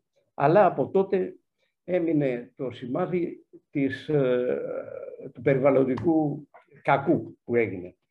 Ε, σήμερα λοιπόν, ε, επειδή αναπτύχθηκαν νέες τεχνολογίες και μία εξ αυτών είναι αυτή που, αυτό θα ήθελα να το προσέξετε ιδιαίτερα. Μπορούμε σήμερα λοιπόν να παράξουμε ε, να στήσουμε μεγάλους σταθμούς μεγάλης ισχύω ε, που ε, χρήση γεωθερμικής ενέργειας υψηλής ενθαλπίας και θα σας πω ένα παράδειγμα ε, στον Καναδά, μια μεγάλη εταιρεία έχει κάνει γεωτρήσεις των 8 χιλιόμετρων, βάθος 8 χιλιόμετρα για να βρουν 250 βαθμούς. Ε, τις γεωτρήσεις αυτές που απέχουν περίπου 5 χιλιόμετρα μεταξύ τους τη συνέδεσαν με υπόγεια οριζόντια γεώτρηση στα 8 χιλιόμετρα βάθος. Φανταστείτε τι κόστος υψηλό έχει αυτό. Και συνέδεσαν όλο αυτό το κύκλωμα και λόγω differential pressure, differential temperature άρχισε να κινείται το ρευστό γύρω σε αυτό το νοχετό που έγινε και όταν έβγαινε στην επιφάνεια της γης κλέβανε τη θερμότητα, εκκινεί αυτό κλπ. Όμως θα σας πω μια άλλη τεχνολογία την οποία ε, είχα την τύχη να ε, αναπτύξουμε με κάποιους άλλους εδώ στην Ελλάδα και την προτείναμε σε διάφορα πολιτικά κόμματα και κυβερνήσεις, ήταν σαν να μιλάγαμε σε κουφούς. Λοιπόν, εδώ η γεωθερμία, η γεωθερμία που θα σας δείξω τώρα πόσο ακίνδυνη είναι και δεν ακούσαν τίποτα. Πόσο μάλλον η πυρηνική. Προσέξτε λοιπόν, έχω το ποτήρι αυτό με λίγο καμπάρι που έπινα ε, αν κάνουμε μία γεώτρηση στην Νίσηρο, στη Σαντορίνη, ε, που έχουμε το ηφαιστειακό τόξο του Αιγαίου και έχουμε υψηλές θερμοκρασίες σε ρηχά βάθη. Και εμβαπτίσουμε μέσα μια σωλήνωση ε, η οποία είναι ανθεκτική. Αυτά όλα είναι δυνατά στη βιομηχανία πετρελαίου και διαπιστωμένα. Ε, το τείχομα του πετρώματος, του σχηματισμού, που έχει 350 βαθμούς, θα ζεσταίνει το απεσταγμένο νερό που έχουμε στη σωλήνωση στους 350 βαθμούς. Ε, ο σωλήνας είναι ταπομένος και το νερό δεν μπορεί να βράσει παρά αποκτά υψηλή πίεση. Για να εκτονώσει λοιπόν την υψηλή πίεση, εισαγάγουμε το καλαμάκι το γνωστό που πίνουμε την πορτοκαλάδα μας, βρίσκει διέξοδο το βιοθερμικό ρεύμα. Το νερό είναι νερό, το οποίο έχει πάρει τη θερμοκρασία του περιβάλλοντος και εκτινάσεται μόλις φτάσει στο, στην επιφάνεια με αδιαβατική μεταβολή, μετατρέπεται σε ατμό, διοχετεύουμε τον ατμό σε steam generators και μέσα σε ένα, από ένα κλειστό κύκλωμα ξαναυγροποιούμε τον ατμό και τον επαναεισάγουμε στη γεώτρηση. Και έχουμε αυτό το κύκλωμα που το νερό κλέβει τη θερμότητα της γης, τη φέρνει στην επιφάνεια, την παίρνουμε και ξαναρίχνουμε το νερό και έχουμε αυτό το κύκλωμα. Και οι ερωτήσεις που είχα πάντα, όταν παρουσίαζα αυτό το θέμα, όχι σε πολλούς, τέλος πάντων, ε, αυτό θα εξαντληθεί κάποτε. Αν δε, δεν εξαντλείται με τίποτα, διότι σας λέω ότι εδώ και 4,5 δισεκατομμύρια χρόνια στον πυρήνα της Γης γίνονται θερμοπυρηνικές αντιδράσεις και θα έχουμε πάντα ηφαίστεια και θα έχουμε πάντα υψηλές θερμότητες και όχι μόνο. Σε αυτή την ανανεώσιμη πηγή ενέργειας έχουμε και μπαταρίες στον ίδιο τόπο, διότι πέραν του ότι έχουμε μια κάθετη γεώτρηση για να δουλέψει με τον τρόπο που σας είπα, με μια πλάγια γεώτρηση μπορούμε να ε, πάρουμε από ένα άλλο ταμιευτήρα παρακείμενο ε, ενέργεια για να το, τη χρησιμοποιήσουμε σαν μπαταρία την ίδια γεώτρηση. Δεν μπορώ να πω περισσότερα γιατί θα μας ναι. πιάσει πρωί. Ναι, ναι, Ευχαριστώ που με ακούσατε. Ναι, Έχω πολλά να πω, αλλά τέλος πάντων... Ναι. Ε, πάντως, επιτρέπετε, ε, έχουμε εδώ μαζί μας τον, ε, ε, τον Παντελή, τον Νικολόπουλο, ο οποίος έχει εγκαταστήσει τέτοια γεωθερμική, στο σπίτι του, γεωθερμική εγκατάσταση. Δεν ξέρω αν ε, μπορείς ναι. να μιλήσεις. Νικολόπουλος. Ε, βέβαια είναι χαμηλής ανθαλπία τώρα. Αυτό που θα ναι. έκανα σίγουρα στο σπίτι του. Μιλούσε για άλλο πράγμα. Ε, κοιτάξτε, επειδή έχει περάσει η ώρα κιόλας. Έχει περάσει η ώρα, ναι, αυτό. Έτσι. Εγώ, ε, δε, δε, δεν είναι δυνατόν ε, να δώσω πλήρη σχολιασμό και στα πολλά ενδιαφέροντα.